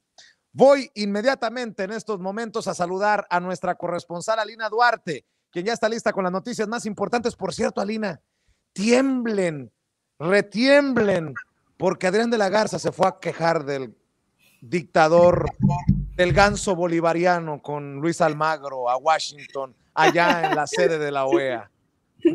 Pues mira, si no lo hubiésemos dicho tantas veces, si no, hubiésemos hablado tanto de Almagro aquí, creo que tendríamos mucho que explicar. Sin embargo, pues ha sido una constante también. Como hemos hablado de la OEA, que no me canso de decirlo, en algún momento Cuba le decía el Ministerio de las Colonias de Estados Unidos y que hemos visto su actuar, hemos hecho estas, eh, estas, eh, estas coberturas en Bolivia, ¿no? En Venezuela, viendo lo que ha hecho la OEA directamente, siendo partícipe de todas estas acciones en América Latina, sobre todo, no exclusivamente, pero sí con más fuerza durante los últimos dos años. Creer que hoy la OEA es un referente eh, político, ¿no? De, de, institucional, pues creo que da bastante risa, sin embargo, también preocupa, ¿no? Y tendríamos que no, no que subestimar a la derecha, sino también ver que parte de este manual que ya se llevó a cabo en otros países, pues se está desarrollando ya en México, no es ya nada más el tema de los medios de comunicación, es el tema ahora de meter actores como la OEA y bueno, ahora Dan de la Garza va y denuncia que el presidente está interfiriendo. Insisto, si esto lo hubiese hecho a través de otro mecanismo, a lo mejor valdría la pena analizarlo más. Sin embargo, es la OEA y, y es preocupante, ¿no? Y es preocupante que ya estén estos actores directamente enlazados con quienes abiertamente han hecho un frente en contra del actual gobierno a cargo del presidente Andrés Manuel López Obrador y son este menú, ¿no? Que todo el tiempo estamos viendo en otros países, pero parece que esta receta, pues ya quieren aplicarla de la A a la Z en este país, por lo cual creo que vale la pena al menos seguirle el paso, no minimizarlo y saber, y, y no, no hemos mentido, están bien, eh, saben bien lo que quieren, tienen intereses bastante claros y bueno, Almagro definitivamente también, veamos esta sonrisa con la cual lo recibe ahí en las oficinas con sede en Washington, eh, es, es, bastante, eh, da bastante risa, pero también es bastante preocupante, ¿no? El saber que van a estar también en las elecciones, una misión de observación electoral, ya lo decía yo el día de ayer en este espacio, hay preocupación también por parte de, de varios consejeros, de varios observadores de la OEA, ya no quieren que Almagro Almagro siga al frente de la institución, porque a donde van, pues tienen ya también, y, no es tanto el estigma, ¿no? Sino realmente se sabe quiénes son y con qué agenda van, y van a estar aquí el próximo 6 de, el próximo 6 de junio en las elecciones. Recordemos, ya, eh, ya están al pendiente, ya están en, en reuniones virtuales con bastantes actores, dicen ellos, dentro del marco electoral, pero van a venir presencialmente. Entonces hay que ir enlazando todas esas piezas, Vicente, y no dejarlas sueltas. Eh, el pensar que, que, no es menor que una organización que prácticamente avaló, orquestó, también fue parte cómplice del golpe de Estado en Bolivia, pues ahora la tenemos en casa y a los, a los opositores también van a la casa de Almagro, van ahí a, pedir democracia en este país. Este cuento yo ya me lo sé, Vicente. Así es. Oye, pues estuvo Dilma Rousseff o está Dilma Rousseff en México. Eh, estaba viendo las imágenes, querida Alina Duarte, algo que ya habíamos adelantado ayer. Sí, Dilma ha sido nombrada también huésped distinguida aquí en la Ciudad de México. La jefa de gobierno aquí, eh, eh, Claudia Sheinbaum, le dio este título y vaya también todas estas declaraciones que ha dado en donde señala, ¿no? A todas dudas que México forma parte de la patria grande, ¿no? México así lo, lo pone dentro de este mapa geopolítico, el rol que está jugando hoy el gobierno de Andrés Manuel López Obrador, pero también yo lo decía, hay que ser muy cuidadosas porque creo que parte eh, hay, varias lecturas o varios acentos que tendríamos que estar poniendo, que también tiene que ver con el próximo año, elecciones en Brasil. Definitivamente México en ese sentido no es que vaya a incidir directamente, no es que vaya a haber intervención dentro de los asuntos internos de, Brasil. Sin embargo, es verdad que estos gobiernos que se asumen progresistas, que se asumen de izquierda en la región, pues están también dando muestras de cómo se gestionó, por ejemplo, la pandemia. Mientras en, en, en Brasil hay un gobierno a cargo de Jair Bolsonaro que es negacionista, que no cree en las vacunas, que no cree en usar eh, eh, los, las máscaras, ¿no? Eh, o sea, todo ese, los cubrebocas. En ese sentido, yo creo que es bien importante que también el, es, el pueblo brasileño, tenemos que saber, está volteando hacia estas gestiones que se están preocupando por la vacuna. Algunos de ellos, por ejemplo, en Cuba, están creando sus propias vacunas, vacunando a su pueblo con sus vacunas, ¿no? En América Latina también hay esos esfuerzos y México va a jugar un, papel importante en ese sentido eh, y creo que es una de las, de las de los motivos también de Dilma aquí, después también de un pueblo tan atacado, tan dejado a su, a su buena voluntad bajo el gobierno de Jair Bolsonaro. Entonces esta visita es bastante importante. Tengo entendido que todavía va a tener un, un par de reuniones Dilma el día de hoy que esperemos hagan de conocimiento público. Sin embargo, bueno, estos acentos que puso hoy con la jefa de gobierno, eh, señalando que incluso, ¿no? Claudia Sheinbaum debería de, recibir este reconocimiento a la gestión que ha tenido, porque a veces se minimiza también lo que se ha hecho en este país, ¿no? No, no digo que, que haya sido perfecto, no digo que hayamos llegado ya a una situación económica como países, pues del norte global que tienen capacidad adquisitiva, que tienen unos menores índices de pobreza, ¿no? De desigualdad y que les permiten también una mayor gestión de pandemia. Veíamos en otros países como, pues sí, la, la, la, cuarentena era real porque había esa capacidad tanto del Estado, ¿no? Tanto del gobierno como de eh, la población de sostener una cuarentena así fuese ilimitada. Sin embargo, pues vivimos en un país con condiciones totalmente distintas, económicas, políticas. Sin embargo, pues estos gobiernos vienen a reconocer una labor, en este caso específicamente de la Ciudad de México, y pues alentar, ¿no? También eh, a, a, a los y las brasileñas a voltear al norte y creo también definitivamente alentar a México a voltear al sur. Eh, querida Lina, hablando del posicionamiento de México en la geopolítica, en, en el teje y maneje internacional, ya se ha pronunciado el gobierno de la cuarta transformación del presidente Andrés Manuel López Obrador sobre este conflicto de Palestina-Israel en la franja de Gaza, el lanzamiento de cohetes, nuevamente la tensión. Eh, ¿Qué dice el gobierno de México en torno a esto? Es bastante importante eh, señalar esto, eh, Vicente, porque eh, creo que esta es la segunda ocasión hasta donde yo tengo registro de que el gobierno mexicano se ha pronunciado en un tema tan sensible como el de Palestina. La comunidad internacional no suele pronunciarse por el tema de Palestina, primero porque es en contra de, del Estado de un, y, y, hay que decirlo, ¿no? Del gobierno de Israel y ellos dicen el Estado de Israel, sin embargo, el Estado original antes de 1948 era el Estado de Palestina y quienes fueron ocupando ese territorio fue un gobierno que se llama el gobierno de Israel y que ahora pues es el principal aliado de Estados Unidos dentro de Medio Oriente.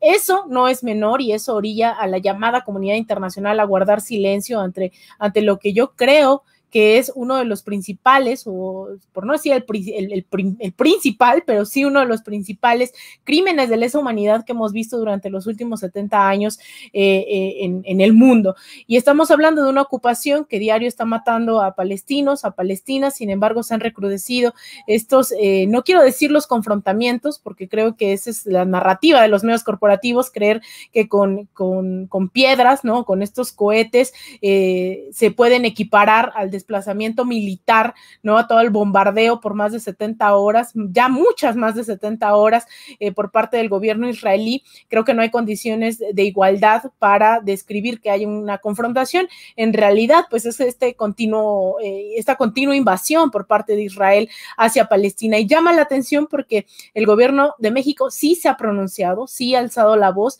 Eh, la vez pasada fue en el Consejo de Seguridad de la ONU y ahora eh, también, pues Marcelo, ah, Marcelo Ebrard habló de, esta, de este rechazo a la violencia y claro, también dijo a la provocación, haciendo, pues creo, bastante, refiriéndose al grupo de Hamas en Palestina. Estos pronunciamientos de verdad, eh, no quiero que se minimicen, son algo que no solía ocurrir dentro de la política exterior mexicana, que eh, se condenaba esta violencia, ¿no? Porque cuando se trata de Israel, repito, no se habla de lo mismo. Y ahora el gobierno mexicano, pues ha levantado la voz, ya lo ha hecho antes. Sin embargo, este es un momento bastante delicado de los peores ataques de, Israel hacia Palestina durante los últimos años, que han sido pues continuos, estamos hablando de más de 50 muertos eh, por el momento. Eh, dentro, dentro de los escombros porque el bombardeo no ha cesado desde hace ya tres días. Eh, eso es importante decirlo. La cifra de los que están contabilizados, pero hoy Palestina está bajo ataque. Hoy hay, eh, quisiera decir que hubiese una guerra, pero para haber guerra ah, tiene que haber dos, y el desplazamiento militar de Israel no se puede comparar con estos cohetes, ¿no? Que, que dicen se lanzan desde, desde Palestina. Entonces es algo que ustedes verán no está en los medios de comunicación y que nuevamente agradezco eh, el estar en este programa sin censura para así poderlo decir y sí poderlo denunciar, porque hay muchos intereses de fondo por parte de los medios de comunicación que no tocan el tema, eh, suelen omitirlo todo el tiempo, a pesar de que la misma ONU ha reconocido la violación de derechos humanos sistemática, eh, la detención de niños palestinos, de cientos de niños palestinos en cárceles israelíes, la ocupación ilegal de, de las viviendas, de los territorios. Y pues bueno, es algo que lamentablemente no ha cesado. Eh, incluso esto está escalando ya también dentro de las reacciones internacionales y hemos visto al gobierno de Turquía pedirle al gobierno de Rusia a cargo de Putin que intervenga, ¿no? Con fuerzas internacionales para defender a los palestinos, pero también hay varios pronunciándose porque el Consejo de Seguridad de la ONU tome medidas al respecto, Vicente. Querida Alina, nos despedimos invitando a la gente a tus redes sociales, a tus espacios. Gracias, Vicente. Pues yo las y los invito a que me sigan en Twitter, en arroba Alina Duarte-bajo, en Instagram-bajo Alina Duarte, en Facebook.com diagonal Alina Duarte Periodista y en mi canal de YouTube. Te mando un abrazo, Vicente. Espero sigas festejando tu cumpleaños y te le mando un abrazo también a toda la auditoría del equipo de Sin Censura. Muy buenas noches. Gracias, amiga. Eh, Alina Duarte, nuestra corresponsal, a quien usted puede ver en su espacio, conduciendo su, su propio espacio en Sin Censura TV y Sin Censura Media, los domingos de una a dos de la tarde. Déjeme saludar a un grupo de amigos y amigas que me van a acompañar y les agradezco su generosidad en una mesa de diálogo eh, que espero se repita cuantas veces sea necesario, que se convierta en una tradición. Le agradezco mucho a la historiadora Carla Mote que nos acompañe esta tarde en Sin Censura. Carla, gracias. Al contrario, gracias por la invitación. Muy buenas noches. También agradezco a Tito Zurita Carpio, eh, tuitero compulsivo, analista tuitero. Querido Tito, ¿cómo estás? Buenas tardes. Hola, buenas tardes. Un gusto saludar a tu audiencia y a ti, por supuesto, y a tu invitada.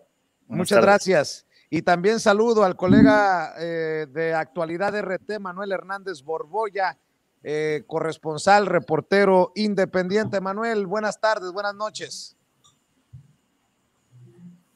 A ver si anda por ahí ya, eh, Manuel.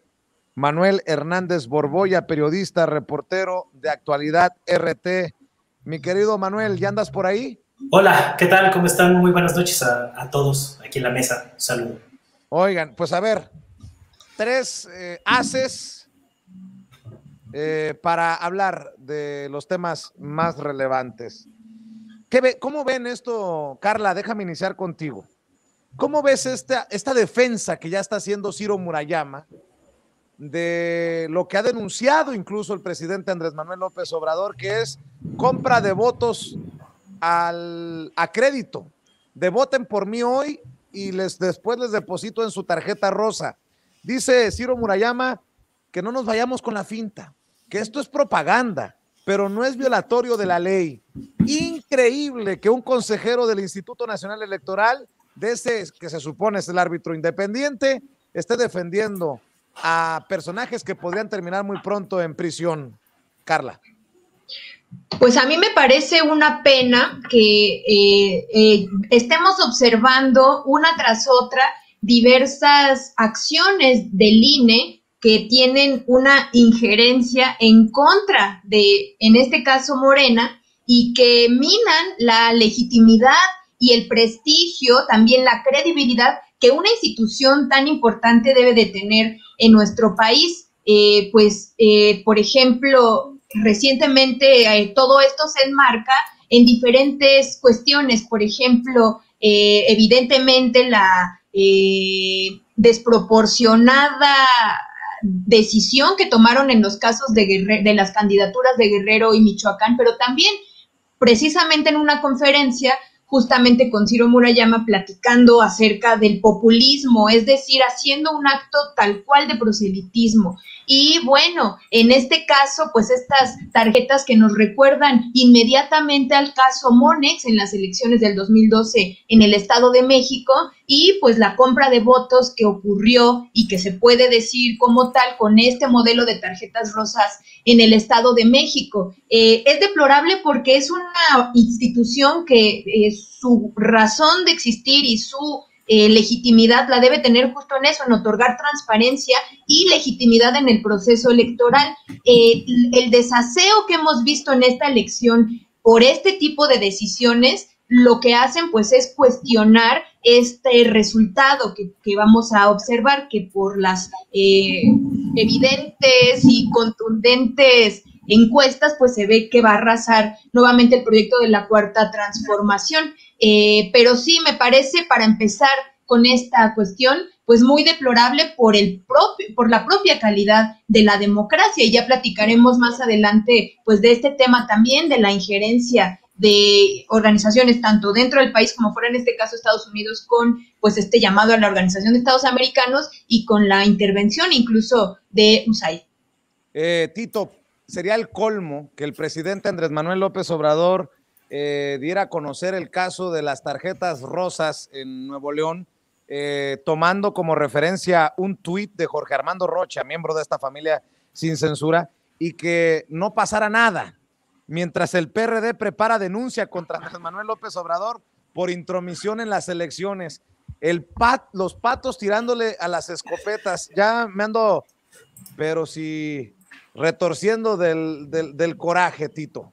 No es el único, además, porque ya parece que todos están buscando o armando estos, estas denuncias de, de supuestas tarjetas, porque por ahí ya salió una que habían denunciado en eh, de un can, candidato alcalde de alcaldía en la Ciudad de México, que parece que es falsa, o sea, no, no existe tal promesa, pero ya eh, ahorita ya se volvió esa, ¿no? Todos están saliendo a demandarse porque alguien les prometió dinero.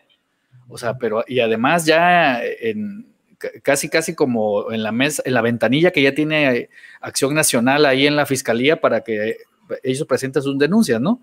Que ya ves que van cada dos días a presentar una. Este, ya están así estos cuates. Este, vi a uno, este, no me acuerdo cuál es, Álvarez Maynés, no, no, no sé cuál es. O el- hay uno que se parece mucho a él, yo los confundo, se me hacen lo mismo. Este, ya fue a presentar esa denuncia y acabo de, de ver este, que ya hay por varios lugares. El Reforma sacó una portada en donde menciona a dos de Morena, uno del PRD, creo uno en las redes sociales, o sea, ya pone, da por hecho el Reforma que, que hay esta presentación y justamente este, Regeneración me parece que es el que saca que una de estas, de estas acusaciones es falsa. Es decir, ya se volvió esto el acúsense todos, acúsense entre todos, que algo va a caer.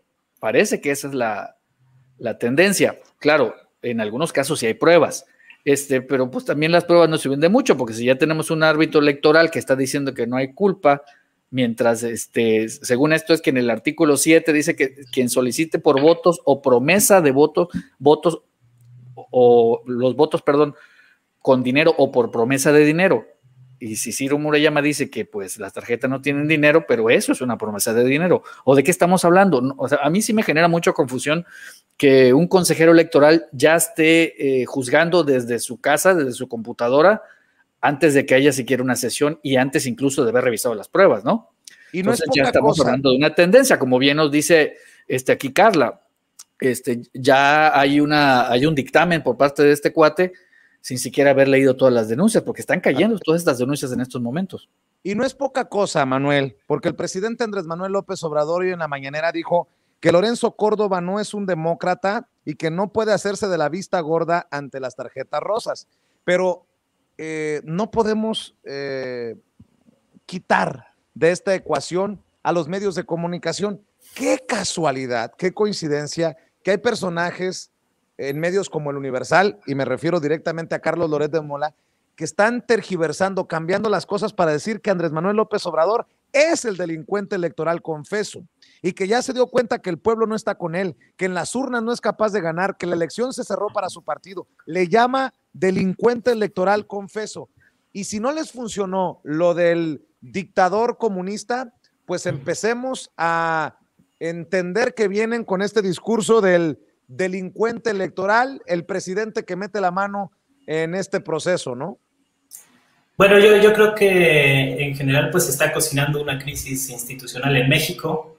Eh, a lo mejor podría haber algunos elementos para algunos críticos decir que el presidente López Obrador eh, está metiendo mano en el proceso de Nuevo León y demás, eh, ya que pues sí, sí ha habido algunos señalamientos en las conferencias matutinas, pero aquí la pregunta de fondo es, pues, ¿quién va a tener la autoridad moral para, para sancionar a López Obrador cuando vemos que las eh, dos consejeros del INE que controlan la, la, dirigencia del instituto, Lorenzo Córdoba y Ciro Murayama, pues tienen una campaña abierta y frontal que ni siquiera tratan de disimular en contra del actual gobierno. A los candidatos de Morena, como pasó con el caso de Guerrero y Michoacán, se les ha aplicado todo el rigor de la ley y en otros casos, por una misma falta, como pasó con Mónica Rangel en San Luis Potosí, eh, se aplican criterios diferentes, es decir, están operando políticamente de manera abierta eh, en contra del actual gobierno. Entonces, ¿con qué autoridad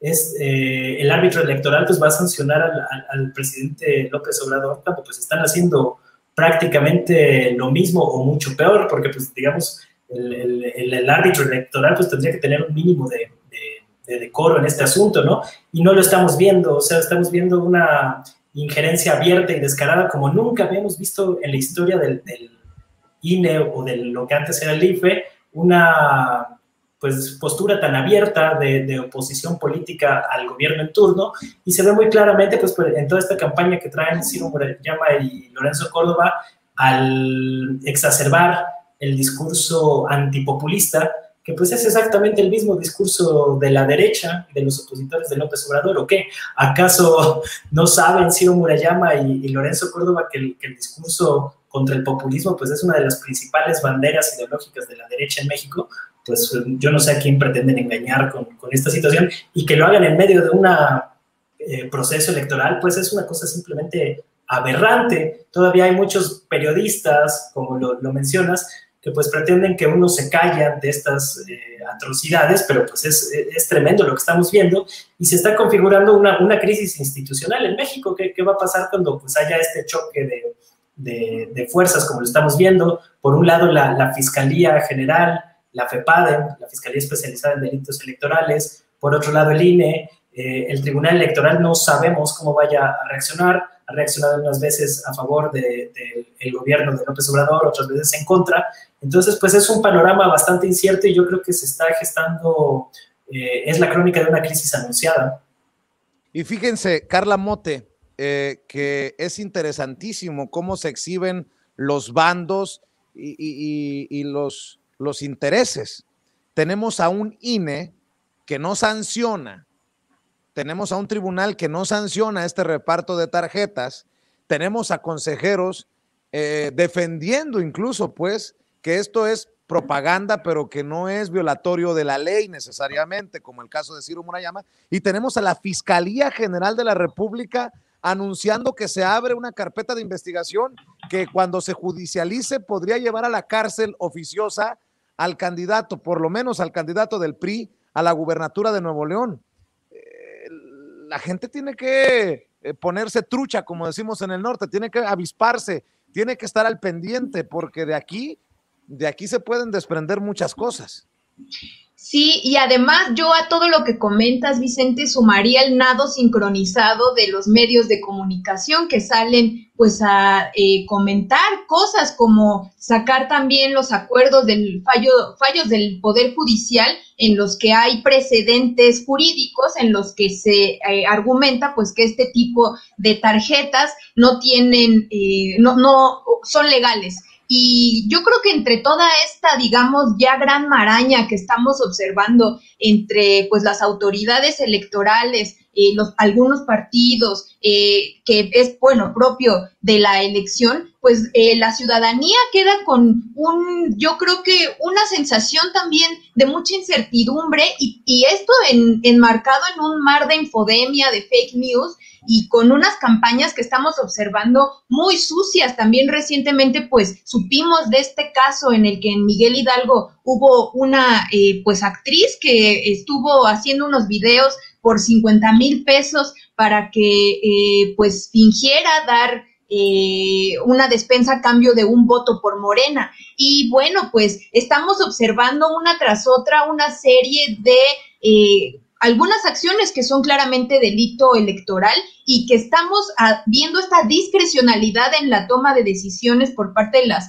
autoridades electorales y eh, también desproporción. Eh, es decir, esta legitimidad que yo insisto es la que debería de tener el Instituto Nacional Electoral, pues se está viendo muy cuestionada y pues la afectación viene directamente a la ciudadanía, que eh, pues también lo que estamos observando es pues este reiterado apoyo que se le está dando al partido en el gobierno, porque pues ahí yo sí tendría un comentario con respecto a esto de que se está viendo esta actuación inédita eh, es, es, inédita con respecto al gobierno en turno, pero revisamos la historia reciente y el Instituto Nacional Electoral, pues digamos que ha sido eh, solapador de este tipo de delitos. No pensemos, por ejemplo, en los eh, rebases de tope de campaña de las de Peña Nieto en su momento, el caso Monex, eh, evidentemente también todo este eh, manejo de los medios de comunicación que ha sido pasado por alto cuando se ha sabido que ha habido dinero público en estas campañas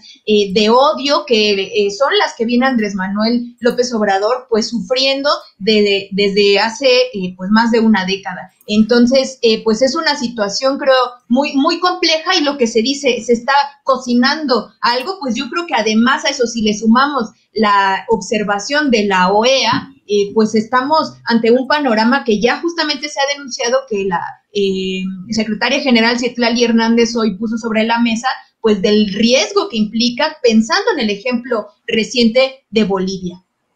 Estamos ante la posibilidad de un golpe a la democracia en México, no sé si de un golpe de Estado, pero sí un golpe a la democracia eh, que pueda de alguna manera avalar eh, la OEA, ahora que Adrián de la Garza también fue a quejarse del presidente Andrés Manuel López Obrador, o, ya me aluciné mucho, estoy muy, muy, muy alebrestado, Tito. No, yo, yo creo que no estás tan lejos. Mira, no sé si este Almagro sea capaz de, de aventarse la volada que, que aplicó en, en, Bolivia, ¿no? Que prácticamente a través de ello se deslizó la idea de un fraude que finalmente no fue y que a la larga le costó la vida y le costó una estabilidad política a ese país.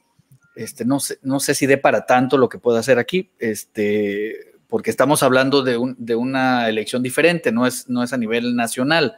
O sea, es una, esta elección es muy fraccionada, ¿no? O sea, tienes en los, lo que es para gobernadores, que sería lo más fuerte, este, para presidentes municipales, que en algunos casos sí es muy importante, como en Tabasco, eh, y los diputados. Eh, pero meterse o meter el ruido que, supone un personaje como este, eh, a mí sí me llama mucho la atención. Como dice Carla, hay aquí ya hay un nado sincronizado, o sea, no, no, ellos no van a dejar de, de, pasar esta oportunidad. Todo les ha salido mal. O sea, todas las marchas, todas las, protestas, las miles de denuncias que han hecho, todos los ridículos, todos los personajes, personajes que terminan contratando o, de los que se cuelgan, porque hace, recuerdan, hace tiempo odiaban a Porfirio Muñoz Ledo y ahorita Porfirio Muñoz Ledo es su ídolo. Este, depende de lo que haga cierto personaje, se cuelgan a él, o sea, de veras, o sea, si hay un clavo ardiente y de ahí se tienen que agarrar para salvarse, lo van a hacer.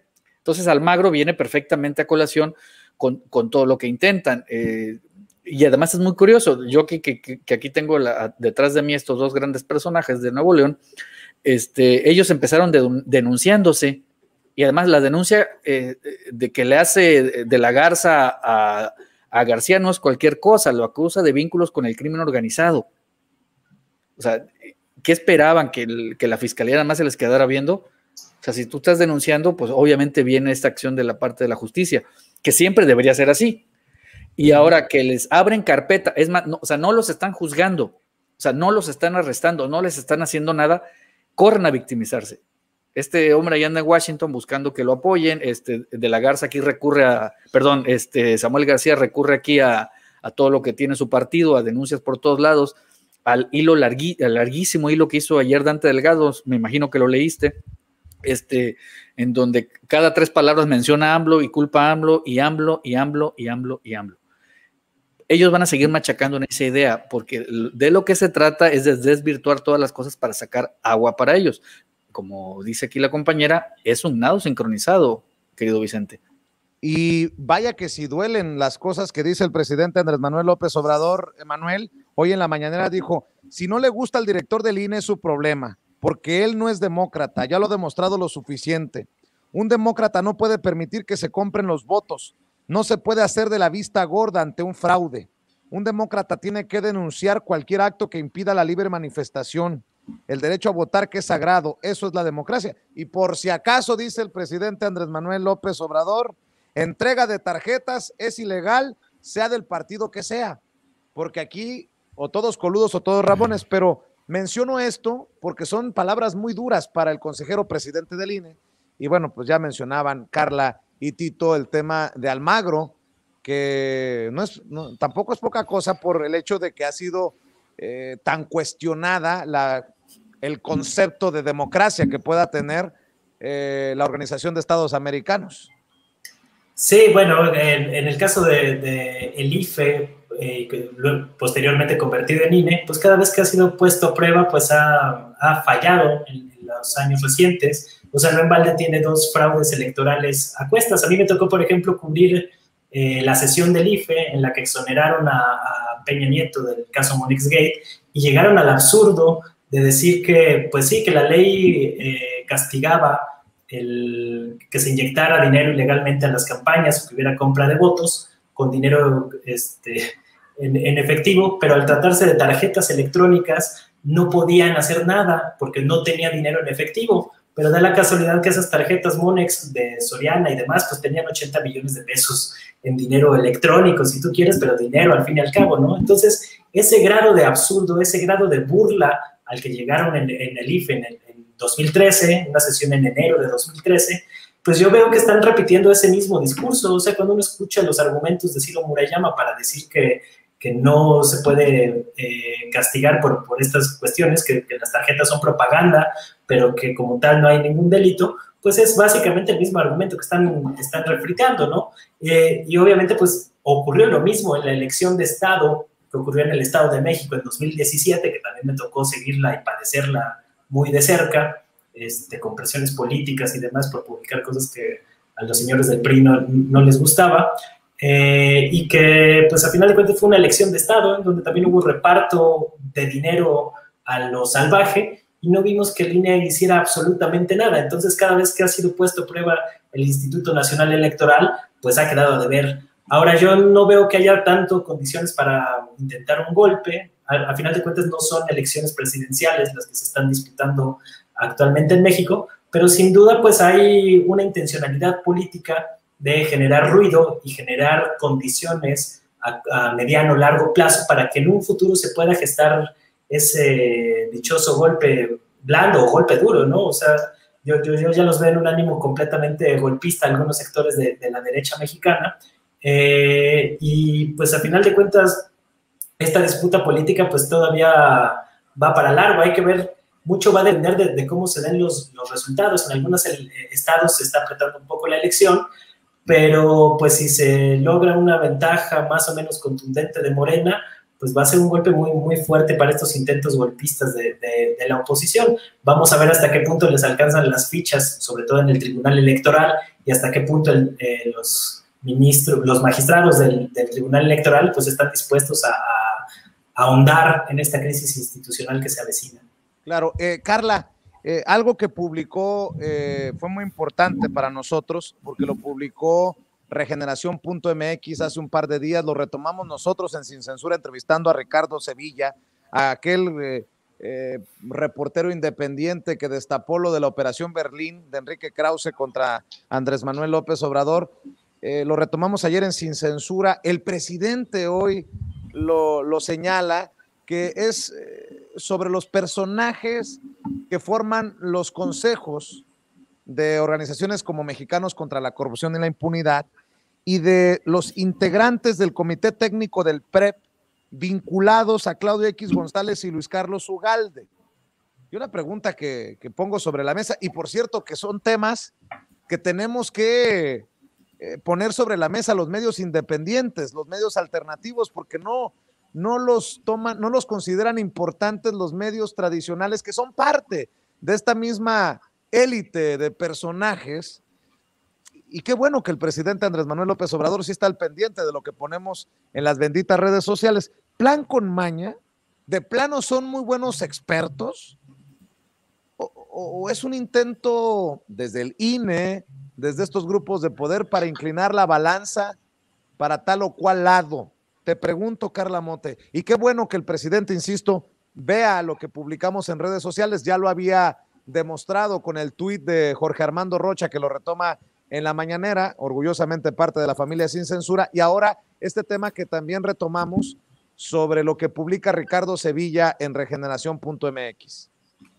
Y también, bueno, antes de comentar lo del COTAPREP, eh, qué bueno que el presidente pues ha hecho valer su derecho de réplica y su derecho de expresión, la libre expresión que él ha impuesto a través de estas conferencias que a mucha gente disgustan, pero pues que nos hablan de esa circularidad que puede existir en la libertad de expresión, es decir, eh, la libertad de expresión implica eso y a pesar pues de estar en el periodo electoral yo creo que pues ha asumido esa responsabilidad de mencionarlo. Y sobre este tema a mí me llama muchísimo la atención que justamente se publica por parte de Regeneración esta relación de algunos de las eh, de los ciudadanos ciudadanas electos para este comité asesor y bueno, pues el INE tiene que salir a sacar un comunicado en el que expresa pues que este comité que eh, pues incide en el conteo previo, bueno, en, los primeros conteos y en el proceso, en la mecánica, en todo lo que va a implicar para eh, pues este 6 de junio,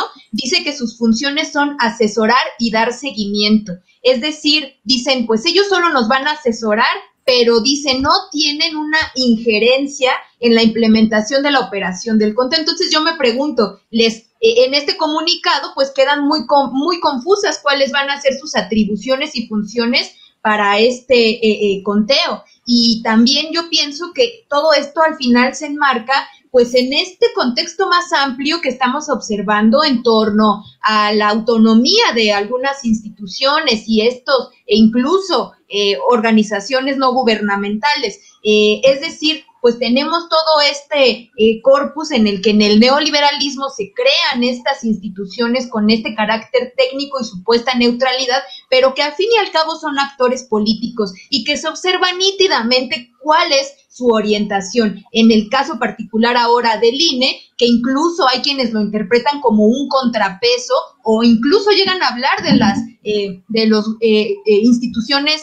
eh, autónomas del Estado mexicano como si fueran contrapeso. Y a ver, pero hay una confusión terrible. Los únicos contrapesos que existen son entre los poderes y es muy grave que se esté tomando que ante la eh, voluntad popular expresada en el Congreso, en este caso que es el que se va a renovar, pues las organizaciones que forman parte del propio Estado se consideren contrapesos. No son contrapesos, tienen que, que actuar con neutralidad y pues es eh, deplorable que estemos observando esta injerencia, eh, pues que ya es, eh, lo repetimos y aquí ya lo hemos mencionado, reiterativa y que lo que hace es, pues justo esto, ir cocinando esta desconfianza de la ciudadanía que yo sí creo que a largo plazo, pues es riesgosa para la propia pervivencia de la democracia. Tito, ¿qué piensas tú de esta situación? Mm, ahorita que dice ella de de que buscan sembrar en la ciudadanía ciertas ideas, pues cómo no, o sea, si basta leer los nombres de estas ONGs o de lo que tú quieras, este, si tú mencionas a los consejeros electorales, por ejemplo, a, este, a candidatos, y si yo te leo esta lista de una ONG relacionada, por supuesto, con Claudio, Mario Amparo Casar, Julio Fren, María Elena Moreira, Valeria Moy, Jorge Suárez Vélez, este, José Ramón Cosío, Salomón Chentovisco, Luisa de la Calle, Alejandro Hop, Hernández Licón, Alejandro Paré. ¿A qué te suenan esos nombres? Pues a, los mismos que siempre están en contra. que salen en, los medios de comunicación madreados, o sea, Andrés Manuel, ¿no? Sí, son, todos, y si tú le buscas este, a todas estas ONGs, es más, en esta que se llama Signos Vitales, que, que, preside otra más de las que preside Amparo Casar, Amparo Casar, perdón, está Luis, Luis Carlos Ugalde, o sea, así pues. O sea, y, están todos, ellos están en todas las áreas.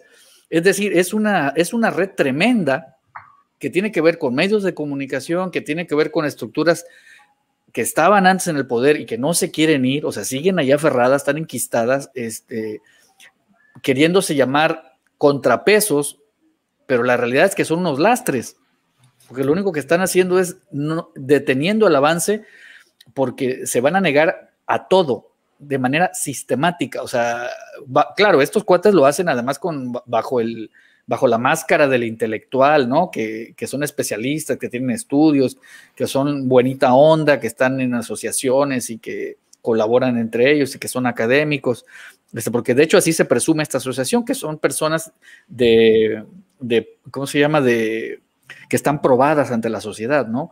este, entonces, pues esto es toda una campaña. O sea, lo que estamos viendo cada vez, y sobre todo ahora con este asunto electoral, es que eh, se van revelando exactamente quiénes son y en dónde están de manera más evidente.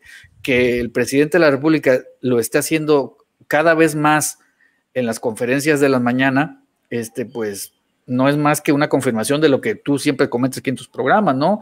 De lo que Rocha nos ha dicho muchas veces y de lo que está comentando aquí Carla. O sea, se trata de una campaña, está muy bien orquestada y esta sí es una maquinaria perfectamente aceitada. ¿eh? Eh, Manuel, de plano es tan eh, importante el personaje Claudio X González y de qué nivel podría ser el riesgo de que haya infiltración en, estos círculos del INE, del COTAPREP, y, y me refiero a Claudio X González porque porque me parece, me parece un tema que debe de ocuparnos casi todos los días para poder desmenuzarle a la gente la red que se ha construido, ¿no? Oye, a ver, eh, ¿eres eh, amigo de, Aguilar Camín o eres eh, peón de Héctor Aguilar Camín o eres contacto de Enrique Krause o eres Enrique Krause o Aguilar Camín y están por todos lados, pero detrás siempre este personaje del hombre X?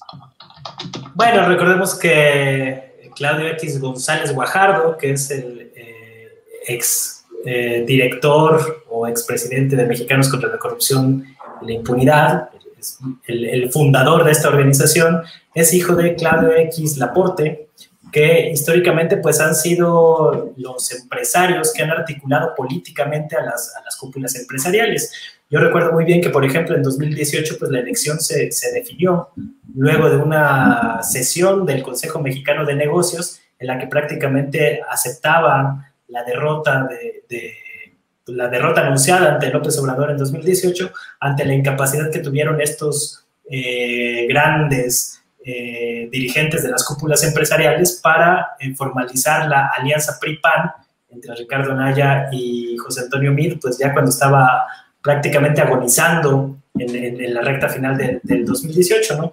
Entonces, pues estos personajes, Claudio X González, padre e hijo, tienen una larga trayectoria eh, articulando a las cúpulas empresariales eh, y moviéndolos políticamente.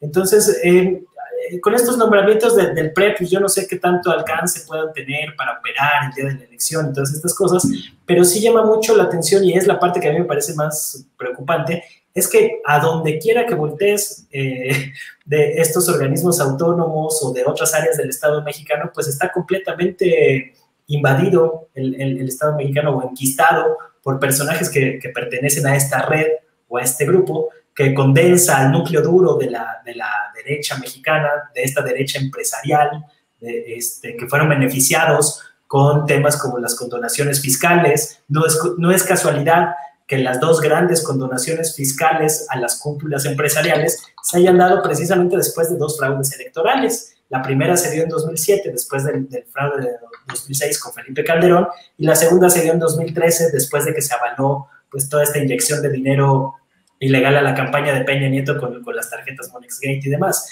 Entonces, a final de cuentas, pues Claudio X González es el gran artífice de este núcleo de la, de la derecha empresarial, este, que en las últimas fechas pues hemos visto a Gustavo de Hoyos como el otro gran eh, actor que han tratado de, de articular eh, a, la derecha y que pues eh, de alguna manera siempre el, el, PRIAN pues fueron empleados de estos, de estos sectores de, de, las cúpulas empresariales. Y ahorita pues esa situación quedó más en evidencia pues por la manera en que como Claudio X González pues fue el principal artífice de la, de la coalición electoral PRI, PAN, PRD. Entonces, a mí me llama mucho la atención como este, esta red de organizaciones civiles sin fines de lucro aparentemente, cuando por eh, otros lados tienen negocios bastante jugosos, eh, están pues perfectamente bien articulados y han ocupado varios eh, espacios dentro del Estado mexicano y varias agendas, porque pareciera que los órganos autónomos y los temas de transparencia pues son propiedad de este pequeño grupo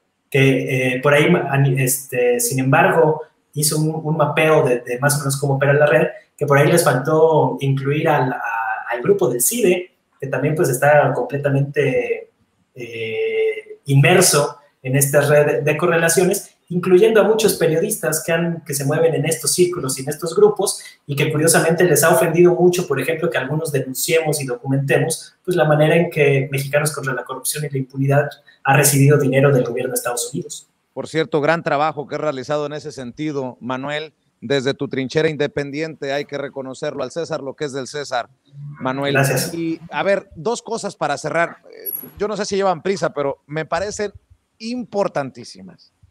En el circo de la política mexicana aparece el conocido como el jefe Diego Fernández de Ceballos para exigirle a López Obrador que le señale día y hora en que habrá de presentarse en Palacio Nacional para responderle cara a cara. ¿Qué es esto, Carla Mote? Ya, ya, digo, ¿qué, pasó? ¿Qué, me quedé? ¿En qué me perdí? El jefe Diego. A ver, dame tu opinión. Le manda una carta al presidente tirándose al suelo, se dice víctima y quiere su mañanera. Todo parece indicar, porque ni modo que lo vaya a recibir en el despacho el presidente, así nada más porque sí. Pues yo diría también pensando en términos generacionales, pues él pertenece a otra camada ya de salida y me parece también que esta irrupción que de repente llegó a ser anunciando su Twitter con bombo y platillo, pues parece eso, muy desfasada de la política mexicana actual. Sin embargo, pues no podemos dejar de lado que sigue siendo una figura muy relevante para la derecha mexicana, como tenemos también en el lado de la izquierda otras figuras ya eh, venerables que son de, eh, digamos, viejo, viejo cuño y que pues también son, eh, no sé si decir, no necesariamente referentes, porque ya vemos muchos desvaríos, pero sí que que digamos su voz sigue importando, ¿no? No he visto esta carta que le haya enviado Fernández de Ceballos al, presidente López Obrador. Yo creo que la voy a leer con mucha atención y diversión. Y este, y bueno, pues eh, creo que eh, lo que él comente, pues más bien suma pues a este show de, de la derecha sin agenda. Eso es lo que a mí me parece. Bueno, para que te puedas divertir un poco, te la leo para que también quede de referencia para Tito y Manuel para que la comenten. En su conferencia de prensa en Palacio Nacional del 7 del presente mes, usted me imputó conductas que constituyen necesariamente delitos graves. La primera de ellas consistió en que estoy vinculado a un grupo opositor a su gobierno que recibe fondos del gobierno estadounidense y que nos proponemos evitar que los recursos públicos se apliquen en beneficio de los mexicanos más pobres. Acto seguido afirmó que yo participé como abogado en una maniobra ilegal e inmoral que tuvo como consecuencia la devolución tramposa de muchos miles de millones de pesos de impuestos en beneficio de una empresa refresquera. Por la gravedad de los hechos que me imputa y porque usted utiliza instalaciones y recursos públicos para denigrarme, señale día y hora en que habré de presentarme en Palacio Nacional para escuchar de su voz tales cargos y las pruebas que lo sustenten, dándome la oportunidad de responderle. De obsequiar mi petición quedará como hombre y gobernante que sostiene y justifica su palabra. En caso contrario, y si no se retracta, yo daré un paso adelante y usted resultará simplemente un difamador cobarde que denigra a México en la presidencia. Firma Diego Fernández de Ceballos, alias La Ardilla. Eh, Tito, ¿qué, ¿cómo ves? Me, lo imaginé llegando a caballo, así, a, Palacio Nacional, así, obviamente que con su séquito, ¿no? O sea, que lo ayuden a bajar y baja el puente. puro. Se braga. Ah, el puro, el puro, el puro. El puro. Y así escupe al piso, ¿no? Y se para así, se agarra el cincho y espera en la puerta que salga López Obrador a darle la cara. O sea, de veras que Fernández de Ceballos está, pero no, no sé, creo que habría que hacer un plan de retiro para él y para Porfirio Muñoz Ledo, ¿no? Para que juntos se sienten a escribir sus memorias, o sea, ya para que entiendan ya que la idea es, este, ya hazte un ladito, quédate ahí donde estabas, ya no juegas ningún papel, o sea, tu tiempo ya pasó, o sea, se quieren, se quieren vender como los líderes de opinión de algo que ya no son, o sea, con qué calidad moral Diego Fernández Ceballos ahora se, se pone ahí a, a, que el presidente de la República le tenga que rendir cuentas, fíjense, así, porque eso es lo que está haciendo, o sea, tú me vas a rendir cuentas a mí. O sea, ¿quién es Diego Fernández Ceballos ahorita, no? Un personaje que ya está en el olvido, que ya está de salida. ¿No? Que ya... Fíjate, Manuel, que con Tito se me viene a la mente que en eso han quedado reducidos muchos personajes de, la oposición en memes, en memes de carne y hueso. Me acuerdo de Jairo Calixto Albarrán que le dice el Team Mumra por el inmortal a estos personajes que aparecieron.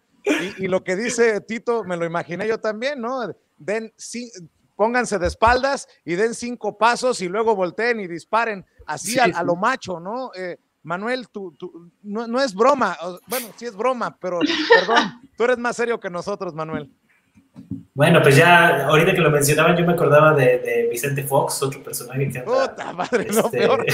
como por las mismas, ya completamente, pues, delirantes, ¿no? O sea, la, incapacidad de la derecha para, para articular un proyecto, este, una alternativa, pues se manifiesta en estas mamarrachadas, o sea, porque no hay otra forma de, decirle a estas bravuconerías de te voy a ir a retar al, Palacio Nacional, y a, eso se ha quedado reducida la, derecha mexicana, carente completamente de proyecto, y ante esta ausencia de proyecto, de construcción de alternativa o esbozo de autocrítica que no hemos visto hasta el día de hoy, pues que ningún sector de la derecha, ni del PRI, ni del PAN, ni del PRD, ni de ningún lado, pues hayan hecho una aunque sea mínima autocrítica del desastre de país que dejaron, ¿no?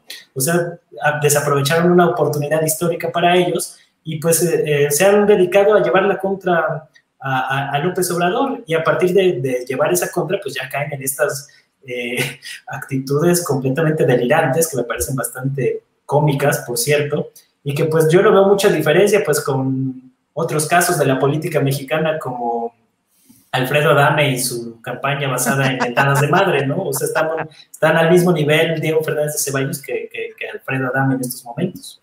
Dice Isabel Castañeda, ya me dormiré feliz, me hicieron la noche. Ya ven, muchachos, no tenemos que ser tan elocuentes y tan serios en nuestros análisis. A ver, para cerrar, eh, eh, Carla Mote, Beatriz Gutiérrez Müller se vacunó contra el COVID-19 en una primaria.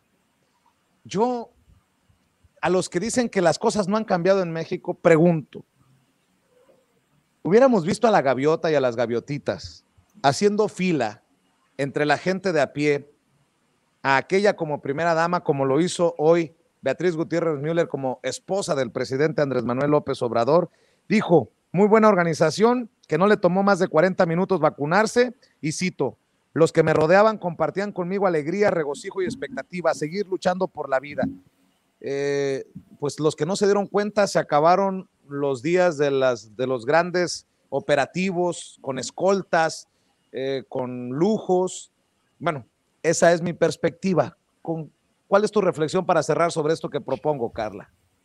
Sí, pues yo también, y como lo vimos en su momento, la propia secretaria de Gobernación, Olga Sánchez Cordero, a quien le tocó en el otro rango de edad ir a vacunarse, y ahora vemos a eh, Beatriz Gutiérrez Müller, eh, pues estar, digamos, en este servicio público que se hace sin distinción a lo largo y ancho del país en el cual pues también ya se suman las mujeres embarazadas, lo cual a mí pues me parece que es un, es un, es un gesto institucional también muy relevante porque pues sigue siendo un sector de riesgo y pues son eh, este, este sector que también ya va a tener su vacuna además de los maestros, eh, pues no lo puedo evitar contrastarlo con el, eh, la narración que en su momento hizo Sergio Aguayo, sorprendido de ver que eh, pues cómo se desenvolvían eh, los casi casi como si estuvieran un safari al ir a, formarse para su vacuna. El contraste pues a mí me parece eh, sintomático, digamos, de estas diferencias, ¿no? De percepción que se pueden dar por un hecho que es el que cualquiera, por el simple hecho de ser habitante de este país, puede acceder a, a, esto que se considera un derecho. Tito, ¿Con qué reflexión cerrarías? Eh, bueno, yo quiero cerrar avisando que mañana me toca que me vacunen. Este, Eso. La, verdad me, me, pone muy contento, este, se siente bien saber oye, que ya Oye, por favor, por favor, que tu análisis esté entre Burren Aguilar, eh, Sergio Aguayo y Enrique Guzmán. Por favor, eh, serio, Tito. Está bien, no, no seas así. No, ¿sabes con qué quiero cerrar? Este, les quiero leer un pedacito de una canción de Carlos Puebla, un cubano que hablaba de la OEA, y esa canción yo la escuchaba de niño. Es una canción muy chistosa porque se ríen en la canción. Y dice, pregunto yo en mi canción al que grita y patalea, caballero de la OEA, ¿qué pasó con la reunión? ¿Cómo no me voy a reír de la OEA, que es una cosa tan fea, tan fea que causó risa? Yo estoy acá en mi rincón preguntándome a cada rato, ¿cómo es posible que el gato le meta miedo al ratón? Así se burlaban o así decían de las canciones de, perdón, los cubanos, este, de lo que representaba la OEA y que a nosotros nos, que nos vengan aquí así a sopilotear esta amenaza con el electoral, este, no nos debe dar miedo. Lo que sí es, es que hay que estar atentos y no dejarlos pasar, ¿no? No dejarlos pasar. Esa sería mi reflexión. Manuel, de los temas que hemos abordado, ¿con, qué cerrarías tú? Bueno, pues yo creo que hay que seguirle la pista a estos eh, asuntos, cómo se va a ir moviendo la, grilla electoral y sobre todo pues este choque de, instituciones que yo creo que va a marcar eh, los meses posteriores a la elección. Yo ya veo un escenario de, de conflicto postelectoral que se está gestando y que de alguna manera pues también le va si escala este conflicto, pues le va a dar pie a, López Obrador y a la Cuarta Transformación, pues de meterle más leña al fuego con este asunto que ya reactivó el día de hoy, por cierto, el tema de la consulta a los expresidentes, que era una carta que tenía ahí guardada desde hace ya varias semanas o varios meses y que vemos que la está empezando a reactivar ahorita López Obrador y no es casualidad. Entonces yo creo que pues andan midiendo cómo, cómo se va a dar este encontronazo y ya estamos viendo más o menos por dónde se va a perfilar la cosa. Yo pondría la mira en ese punto. Manuel Hernández Borboya, periodista, reportero de actualidad RT, ¿en dónde te leen? ¿En dónde te apoyan? ¿En dónde te buscan las miles de personas que nos están viendo en vivo y en directo amablemente en Sin Censura? Bueno, ahorita estoy publicando principalmente videos en eh, los portales de actualidad RT.com, en las redes sociales, y me pueden seguir en la cuenta de Twitter, que es en donde más estoy dando guerra, arroba Manuel H. Borboya, y en el canal de Facebook y de YouTube, Manuel Hernández Borboya, con mi nombre completo, y por ahí encuentran el contenido que estamos manejando. Por cierto, quiero agradecerte la deferencia, lo que escribiste, que en Sin Censura fuimos, si no el único, creo que sí dijiste que el único en el lanzamiento del espacio de Jorge, de Jorge Armando Rocha, eh, los que te dimos espacio para expresarte sobre una de las investigaciones de los reportajes que publicabas y que sepas que esta es la casa de todos, que aquí cabemos todos, aunque no estemos muchas veces de acuerdo, pues por algo se llama sin censura el programa y sin ningún compromiso más que el de la verdad y que se beneficie la audiencia aquí, por favor, mi querido Manuel Hernández Borboya, pero para que veas que estoy al pendiente de todo lo que publicas en Twitter. Muchas eh, gracias. Tito Zurita Carpio, eh, ¿dónde te pueden apoyar? Veo que ya estás haciendo eh, cosas en YouTube también y, sigues con tu análisis tuitero punzante. Mi cuenta de Twitter, Zurita Carpio, este, donde, como bien dices, este, descargo todo, todo lo que, no con el análisis, realmente descargo todo lo que me llega a la, a la mente y de pronto veo una realidad que pues no es la que algunos nos quieren vender. Y aquí sí estoy experimentando algunas cosas en YouTube, un programita ahí este, donde comento algunas cosas, este, igual con mi nombre, Zurita Carpio, Tito Zurita Carpio. Y bueno, este, te agradezco muchísimo la invitación y a la orden, mi estimado. Claro que sí, Manuel, Tito, Carla Mote, historiadora Carla Mote, tú sabes que te admiro, que te respeto. Ojalá que estas mesas se conviertan en una tradición dependiendo de lo que nos permitan nuestras actividades, pero bueno, que quede ahí como invitación. Carla, ¿en dónde te buscan? ¿En dónde te apoyan? ¿Cómo te respalda la gente desde tu independencia? Pues muchísimas gracias, Vicente. Por cierto, feliz cumpleaños. Te felicité por Twitter, pero pues también no está de más decirlo ahorita. Eh, me pueden leer en Twitter también, arroba carlamote, carla con K y mote con doble T. Eh, cada dos semanas en El Soberano y en Saurof del Muro eh, cada tres semanas y también pues les invito a seguir el periódico feminista La Regeneración. Pues a los tres les agradezco mucho por acompañarnos en Sin Censura. Regresen pronto y estamos a la orden, muchachos. Buenas tardes, buenas noches. Muchas gracias. Buenas noches. Buenas, noches. Voy con el maestro Zenén Seferino, el muchacho Zenén Seferino que ya llegó con la jarana. ¿Por qué te ríes, Gunter? Se va a encabronar el, el buen Zenén. Maestro, usted a sus 38 años, échele, por favor, buenas noches.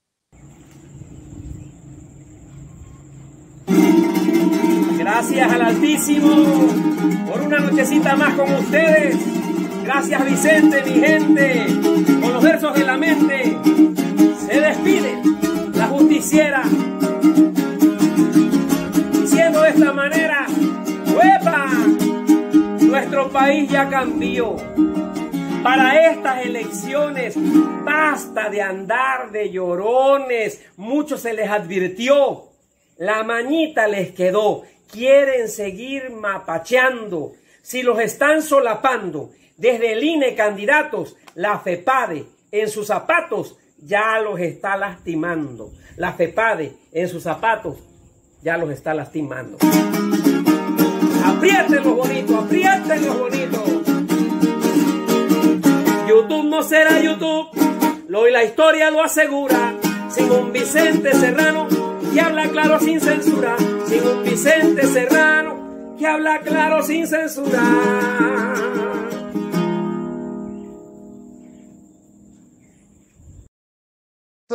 Pórtese bien, un abrazo.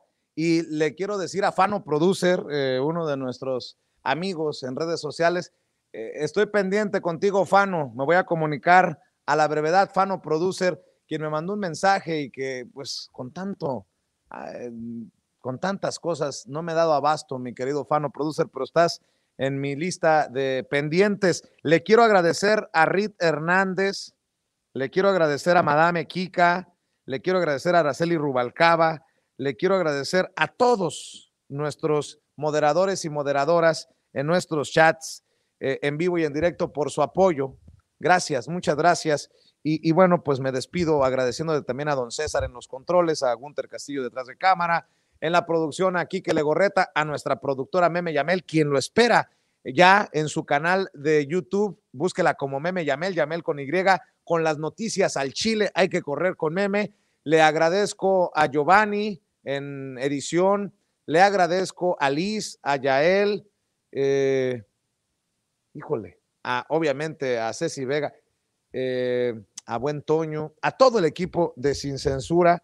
Eh, les ofrezco una disculpa a los muchachos y muchachas que se me puedan ir de la mente, pero les mando un abrazo a todos, a los que usted ve y a los que no ve, pero que hacen posible esta transmisión. Recuerde que a las 6:45 de la mañana lo espera mi buen amigo Antonio Toño Ruiz con el previo de la mañanera, las noticias más importantes, la mañanera del presidente aquí en nuestros canales Sin Censura TV y Sin Censura Media, a las 10 Meme Yamel, a las 11 su servidor, a las 2 de la tarde Jorge Armando Rocha, a las 3 Toño Ruiz y regreso para Sin Censura Nocturno. Por lo pronto, por lo pronto, eh, a ver, dice, Silvia Torres te apoya en Sin Censura Media siempre, Vicente, me dice Madame Kika. Perdóname, Madame, que siempre ando a, las carreras y, yo soy muy ingrato con ustedes. Pues a Silvia Torres le mando un abrazo y que Dios me la bendiga eh, en nuestro canal Sin Censura Media, también apoyando el periodismo independiente. Le decía, le pido que le siga dando clic al dedito hacia arriba, dele clic al pulgar hacia arriba para exigir la punta de clicazos, a punta de likes a YouTube, que no esconda nuestro contenido y que haga disponible esta transmisión en vivo y en directo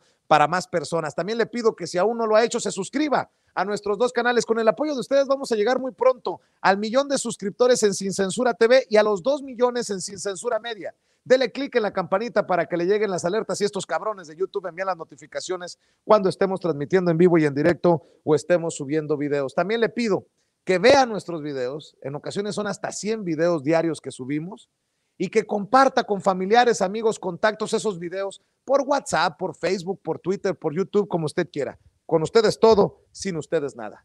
Buenas noches. Se me quemaron los frijoles, chingada. Ay, Vicente Serrano. Vámonos, mi querido Gunter. Vámonos, mi querido César. Buenas noches.